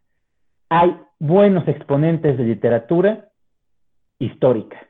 Y Santiago es uno más de aquellos que presentan este tipo de obras. Ya nos había presentado esa, esa gran obra de Publio Cornelio Cipión, esa trilogía, y entonces en su siguiente historia, porque él dijo, ok, si las películas se avientan trilogías y les va también, ¿por qué yo no lo voy a hacer en la literatura? Entonces, su esquema de, escritura es de atripas, de a tres, de atripas de gato. Y esta nueva obra, lo único que quiso hacer él es cambiar completamente la forma en cómo te presentaba la obra. Ya nos había presentado eh, el ascenso de Publio Cornelio Cipión a través de ese poder que obtiene en base a tener primero que nada una senaduría, después un consulado y, todo desde la perspectiva de que nace, crece, empieza a, tener instrucción por parte de su padre y todo así cronológicamente te va contando su vida. Entonces dijo Santiago, y aquí él utiliza los elementos que le da la escritura y una buena idea planteada, que es, ok, tienes el tema, vas a estudiar, haces toda tu documentación, te metes con lo que son la, historia, la historia desde las, las, raíces, que son aquellos que escribieron en la antigüedad. Esa es su primera indagación. Las fuentes fidedignas, las fuentes históricas avaladas y, que están registradas en el momento, que vivieron esa época, se va con también una, una instrucción de las fuentes históricas actuales, lo que se ha descubierto en la actualidad, y posterior, la tercera, que son las fuentes históricas eh, involuntarias o que se escucha en el lugar. Ese tipo de fuentes que vas tú al lugar y empiezas a escuchar lo que se dice, lo que se vivió o lo que se pudo haber hecho. Entonces Santiago hace ese trabajo y dice, ok, ya tengo mis fuentes. Y esto es lo que tendría que hacer un buen escritor. Dice, aquí en las fuentes tengo la historia tal cual la presentan, tanto los historiadores clásicos como los historiadores contemporáneos, como lo que se dice en el lugar. ¿Y qué hace Santiago? Toma todos esos elementos, pero en la historia te dicen, ¿sabes qué? Hay una conjura para matar al emperador, y se contrató a tales personas. Y Santiago se queda, mm, ok, pero ¿cómo los contrató? ¿Cómo los convencieron? ¿Qué son aquellos eh, elementos que hacen que esas personas hayan tomado esa decisión? Y él rellena esa historia, esa parte de la historia que no está. Y en una ocasión lo hablamos, eh, Juanito y yo, con respecto a la obra de don patrón jefazo José Saramago, que agarra un elemento histórico y él dice, ok, está escrito esto, pero ¿cómo llegaron a eso? ¿Qué pasó antes de eso? Porque te dicen, está el elefante y llegó el elefante. ¿Qué pasó entre ese tiempo en el que se obtiene el elefante y llega a su destino? Esa es la chamba de un buen escritor, llenar ese hueco que hay en la historia. Y entonces Santiago empieza a llenar esos huecos y escribe de una forma tan sencilla y tan bien hecha que cualquier persona que no tenga el conocimiento de la historia romana la puede comprender.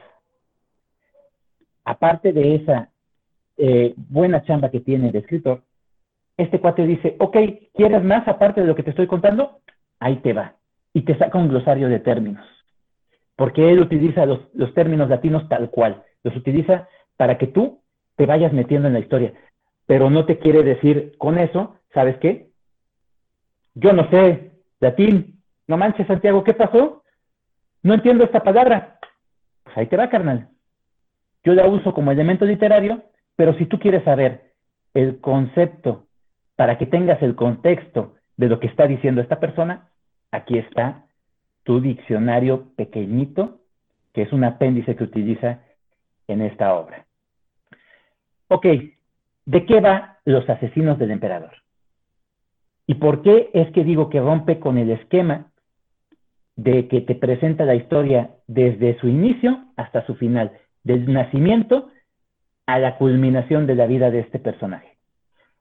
Esta obra de los asesinos del emperador es el primer volumen planteado por Santiago del ascenso de un emperador que llega a reformar el imperio romano y es el mismísimo Marco Ulpio Trajano, el primer emperador no nacido en Italia, no nacido en Roma, pero que es romano porque nace en una de las provincias. Es el primer emperador hispano de la historia. Y este cuate tiene el estigma por el cual mucha gente no lo conoce porque mucha gente no sabe de él, debido a que tiene dos eh, cargas históricas, y es que era homosexual, en un principio, y en segunda, que el tipo no, no era italiano. Esas eran las dos grandes estigmas que cargaba, las dos grandes cruces y por ello no se hablaba de él en la historia como se tendría que hablar. Santiago ve que no hay obras literarias escritas con respecto a esta persona, entonces él indaga sobre ello.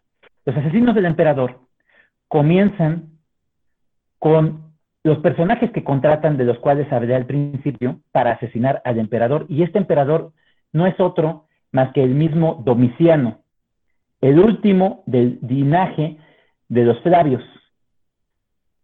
Este emperador Domiciano era una persona que estaba completamente embebida de poder, estaba totalmente loco con este, esta posición de poder que, generaba el ser un emperador romano. Este cuate llega a un punto en el que él mismo se denomina en vida como un emperador Dios y dominador. Domine et Deus así se, proclamó él, que, no tenía que ser nada más el título de César, sino el título de Domine et Deus, dominador y Dios. Este cuate estaba tan, tan mal de la cabeza que en todo momento veía una conjura en contra de él. Y es que sí la sabía. ¿Por qué? Porque ese miedo que él generaba en todo, todo su entorno no podía ser otra cosa más que el planear su muerte. Maltrataba a su misma familia. Veía que alguno de los eh, generales o algún senador tenía cierto renombre o cierta participación con respecto hacia la sociedad, que tenían un buen, eh, eh, una buena posición y los mandaba a matar. Él tenía una idea muy vaga de cómo se tenía que manejar un imperio Solo con su simple presencia decía que se arreglaban las cosas.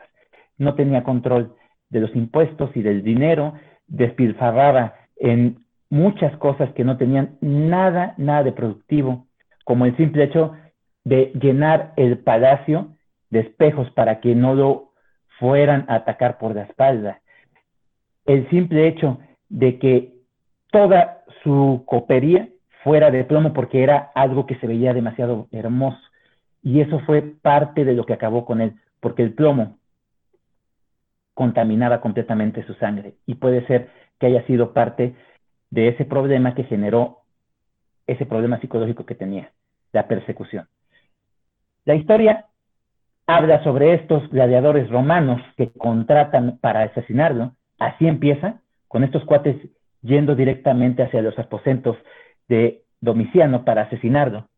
Y empiezan a tener un montón de precariedades porque en el Palacio Imperial está la Guardia Pretoriana Imperial, que es aquella que se encargaba de proteger al emperador. Y la Guardia Pretoriana no, son 10 ni 20, ni 100, son miles. Y estos son unos cuantos gladiadores contratados para hacer esa gesta heroica. Empiezan a batallar. Y ahí termina el primer capítulo continúas en el segundo capítulo y el segundo capítulo comienza 30 años antes de ese hecho que te narró en el primer capítulo. Ese es el juego que hace Santiago Posteguillo con el tiempo. Para empezar, lo que a mí me llamó mucho la atención es que te habla, y bien claro lo dice la portada, el ascenso del emperador Trajano. Y Trajano aparece hasta como por esta parte de la obra.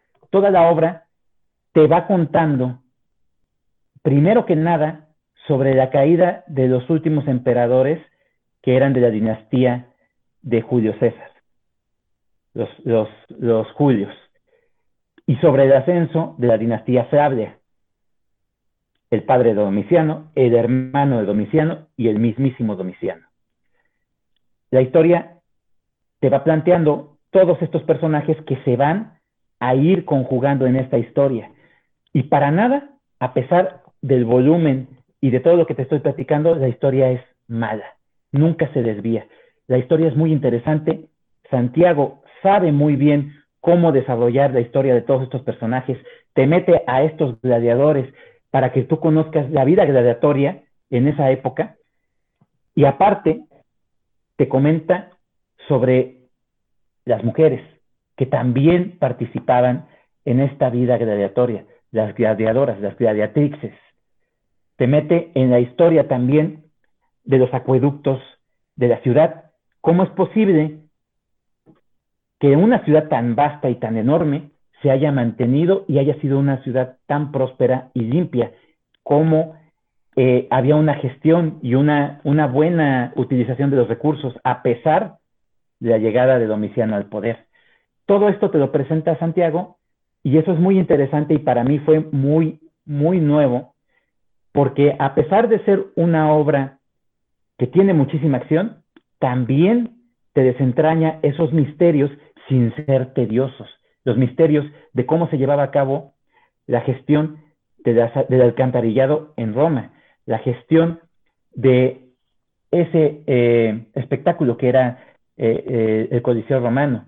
Todo te lo va platicando y te lo va comentando de una forma tan amena que se vuelve parte de la historia y que a mí me llamó muchísimo la atención en la primera trilogía, porque en la primera trilogía hay juegos con lo que eran las batallas, que es parte de lo más fuerte de Santiago. Las descripciones de las batallas siempre me encantaron. Nunca te se pierde uno, a pesar de que son escenarios enormes.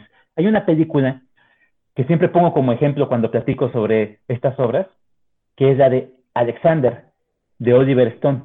El personaje principal, Alejandro Magno, está encarnado por Colin Farrell. Esta Angelina Jolie es la madre de Colin Farrell, Olimpia tiene personajes muy fuertes como para que la película sea un éxito. Anthony Hopkins es el mismísimo Aristóteles, el maestro de Alexandros, y la película es pésima. La dirección se le va de las manos a Oliver Stone. Las batallas son moles de hombres que nada más están moviendo espadas. No hay ni pies ni cabeza.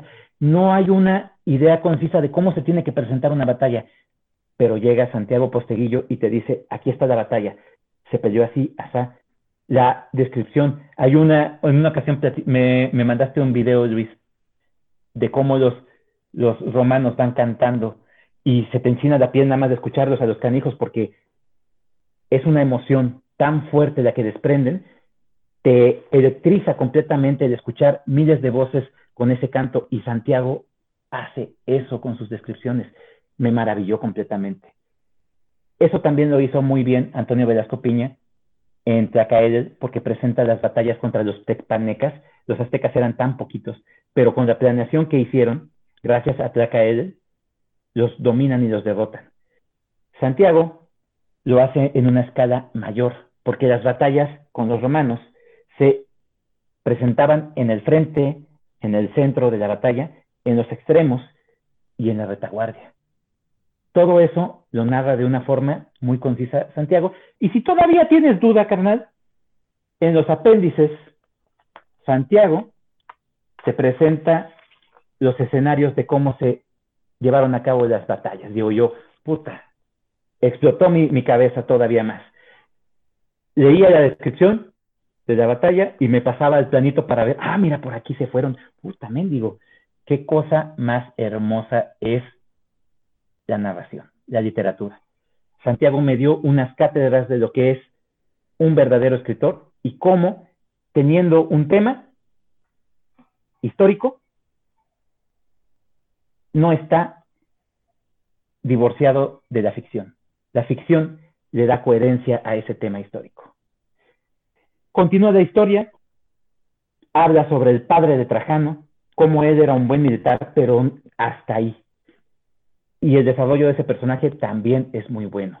Te mete también el cristianismo, porque es una época en la que ya existía el cristianismo, y la historia del cristianismo es desgarradora, bastante bien, bien narrada. Te mete la historia de Marcio, que es el gladiador principal, y de cómo Marcio empieza a tener esa idea de por qué aceptó, en primer lugar, realizar esa misión suicida de matar a un emperador. Porque resulta ser que llegan y te dicen, ¿sabes qué? Vas a ir y matar al emperador. Pero para esto, pues te tienes, a lo mejor te vas a tener que enfrentar con, con la guardia pretoriana. Son unos 100 en, en el palacio y otros 2000 en, en, el, en, el, en el patio y otros 10.000 en, en, en las castas praetorias, que eran donde estaban el grueso de los, de los pretorianos. Si sobrevives, te pagamos. Entonces, ¿cómo es posible que Marcio haya aceptado esa misión suicida? Y ahí te la platica Santiago Posteguillo. Hay de dos sopas. O por un odio excesivo, o por amor. Y ahí está la historia continúa y ahora sí viene la presentación del personaje principal, que es Marco Ulpio Trajano. Aquí Santiago Posteguillo te dice bien claro, en este primer libro, la heroicidad y lo que presenta como un personaje totalmente inteligente por parte de Trajano, no es haber hecho campañas enormes y haber sido una persona como lo fue Alejandro, así imponente y todo, sino haber sobrevivido al emperador Domiciano, haber sobrevivido a un emperador que si veía que tú tenías éxitos, cuello, que si veía que tú tenías el apoyo del pueblo, cuello, que si veía que tenías poder político, cuello. Esa es la parte que presenta con respecto a Trajano. Y pues el final me pareció de una cosa soberbia. Los tiempos como los maneja Santiago me pareció sumamente interesante. Y bueno, ya me extendí, discúlpame Juanito, no pude hacer los 17 minutos que me dabas, porque la obra, la verdad, todavía podría hablar muchísimo. Estoy hablándote del primer volumen. Son tres, carnal. Son tres volúmenes. Esto es lo que yo presento esta noche. No sé si quieran comentar o platicar sobre esta obra que he presentado. Y no les hablé absolutamente casi de nada de lo que trata la obra en general. Adelante, muchachos. ¿Estás, Juanito? Muy interesante. Y así como dices, la de Saramago también, de un hecho histórico, sacó una, novela o una, un, cuento. También este se me hace interesante, pero ese es el primer tomo, wow. Me quedé sin palabras. Muy interesante. Sería interesante leerlo para ver cómo y, todo. Claro, y es, y es la obra de Trajano, y Trajano aparece Después de la mitad hasta el final. Yo me quedé así de, ah, caray.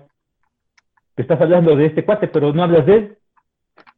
Qué interesante se me hizo. Me gustó. Muy bien.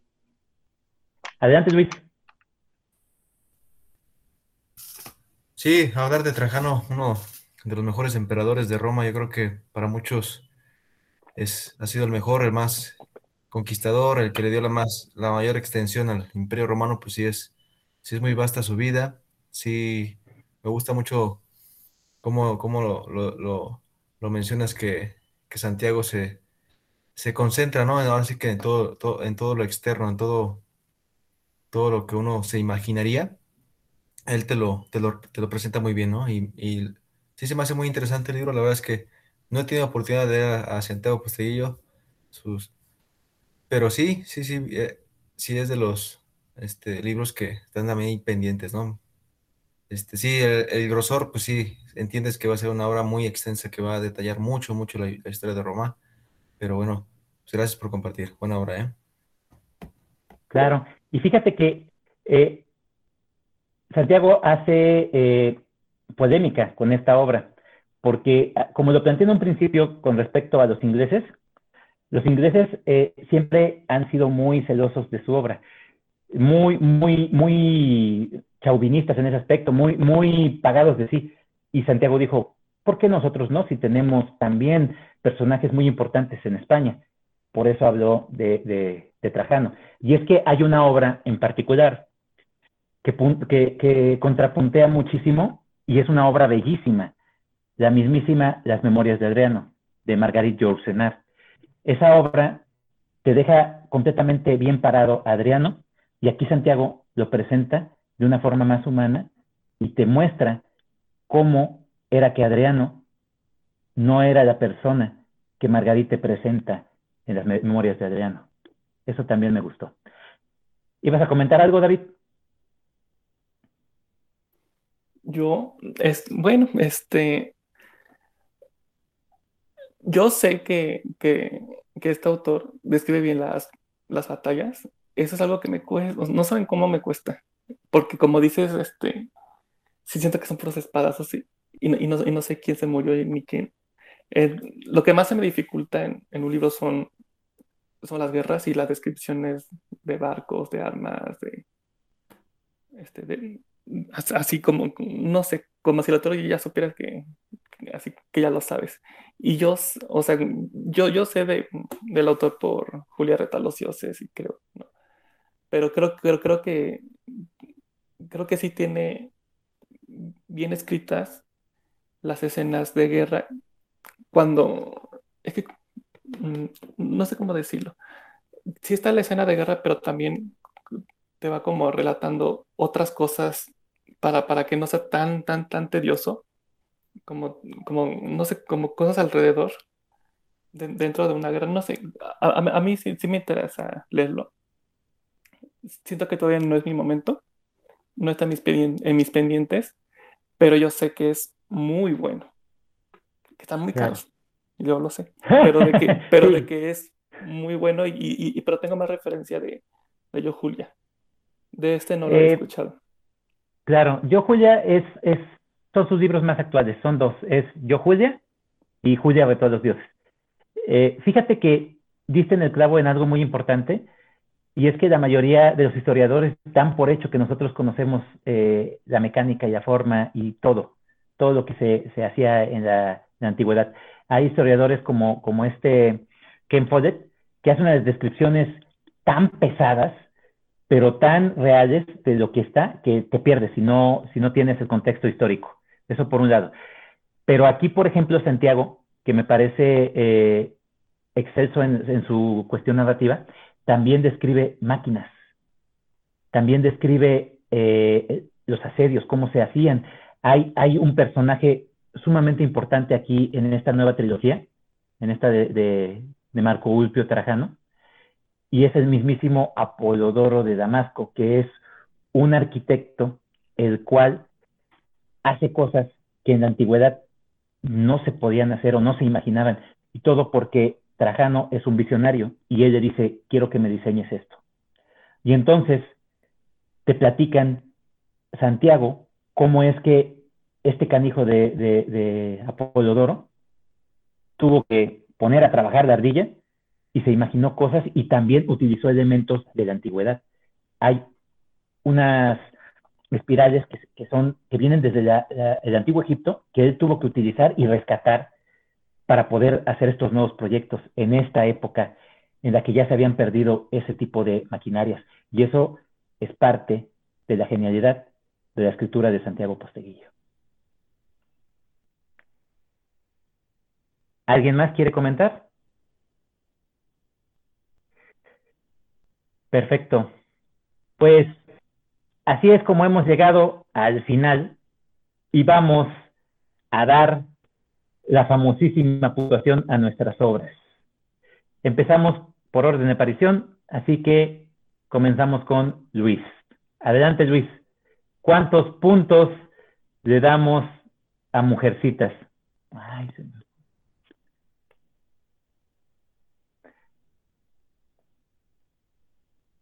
Luis, adelante. ¿Cuántos puntos le damos a Mujercitas? A Mujercitas le damos cuatro estrellas. La verdad es que sí me gustó mucho la obra, pero sí me quedó, me quedó la sensación de, de, que quería algo más, en buscaba más en la historia, ¿no? Pero ah, independientemente de eso, sí, sí es muy buena. Cuatro estrellas. Concuerdo contigo, Luisito. Mabel, ¿cuántas estrellas le damos a Chespirito?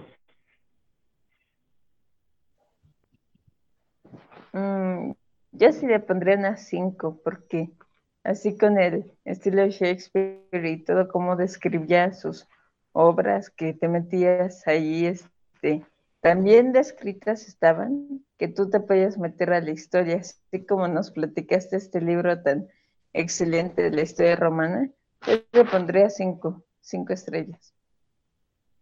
Y como conocía también la naturaleza humana, que era excelente en eso. Sí, le pondría cinco, definitivo.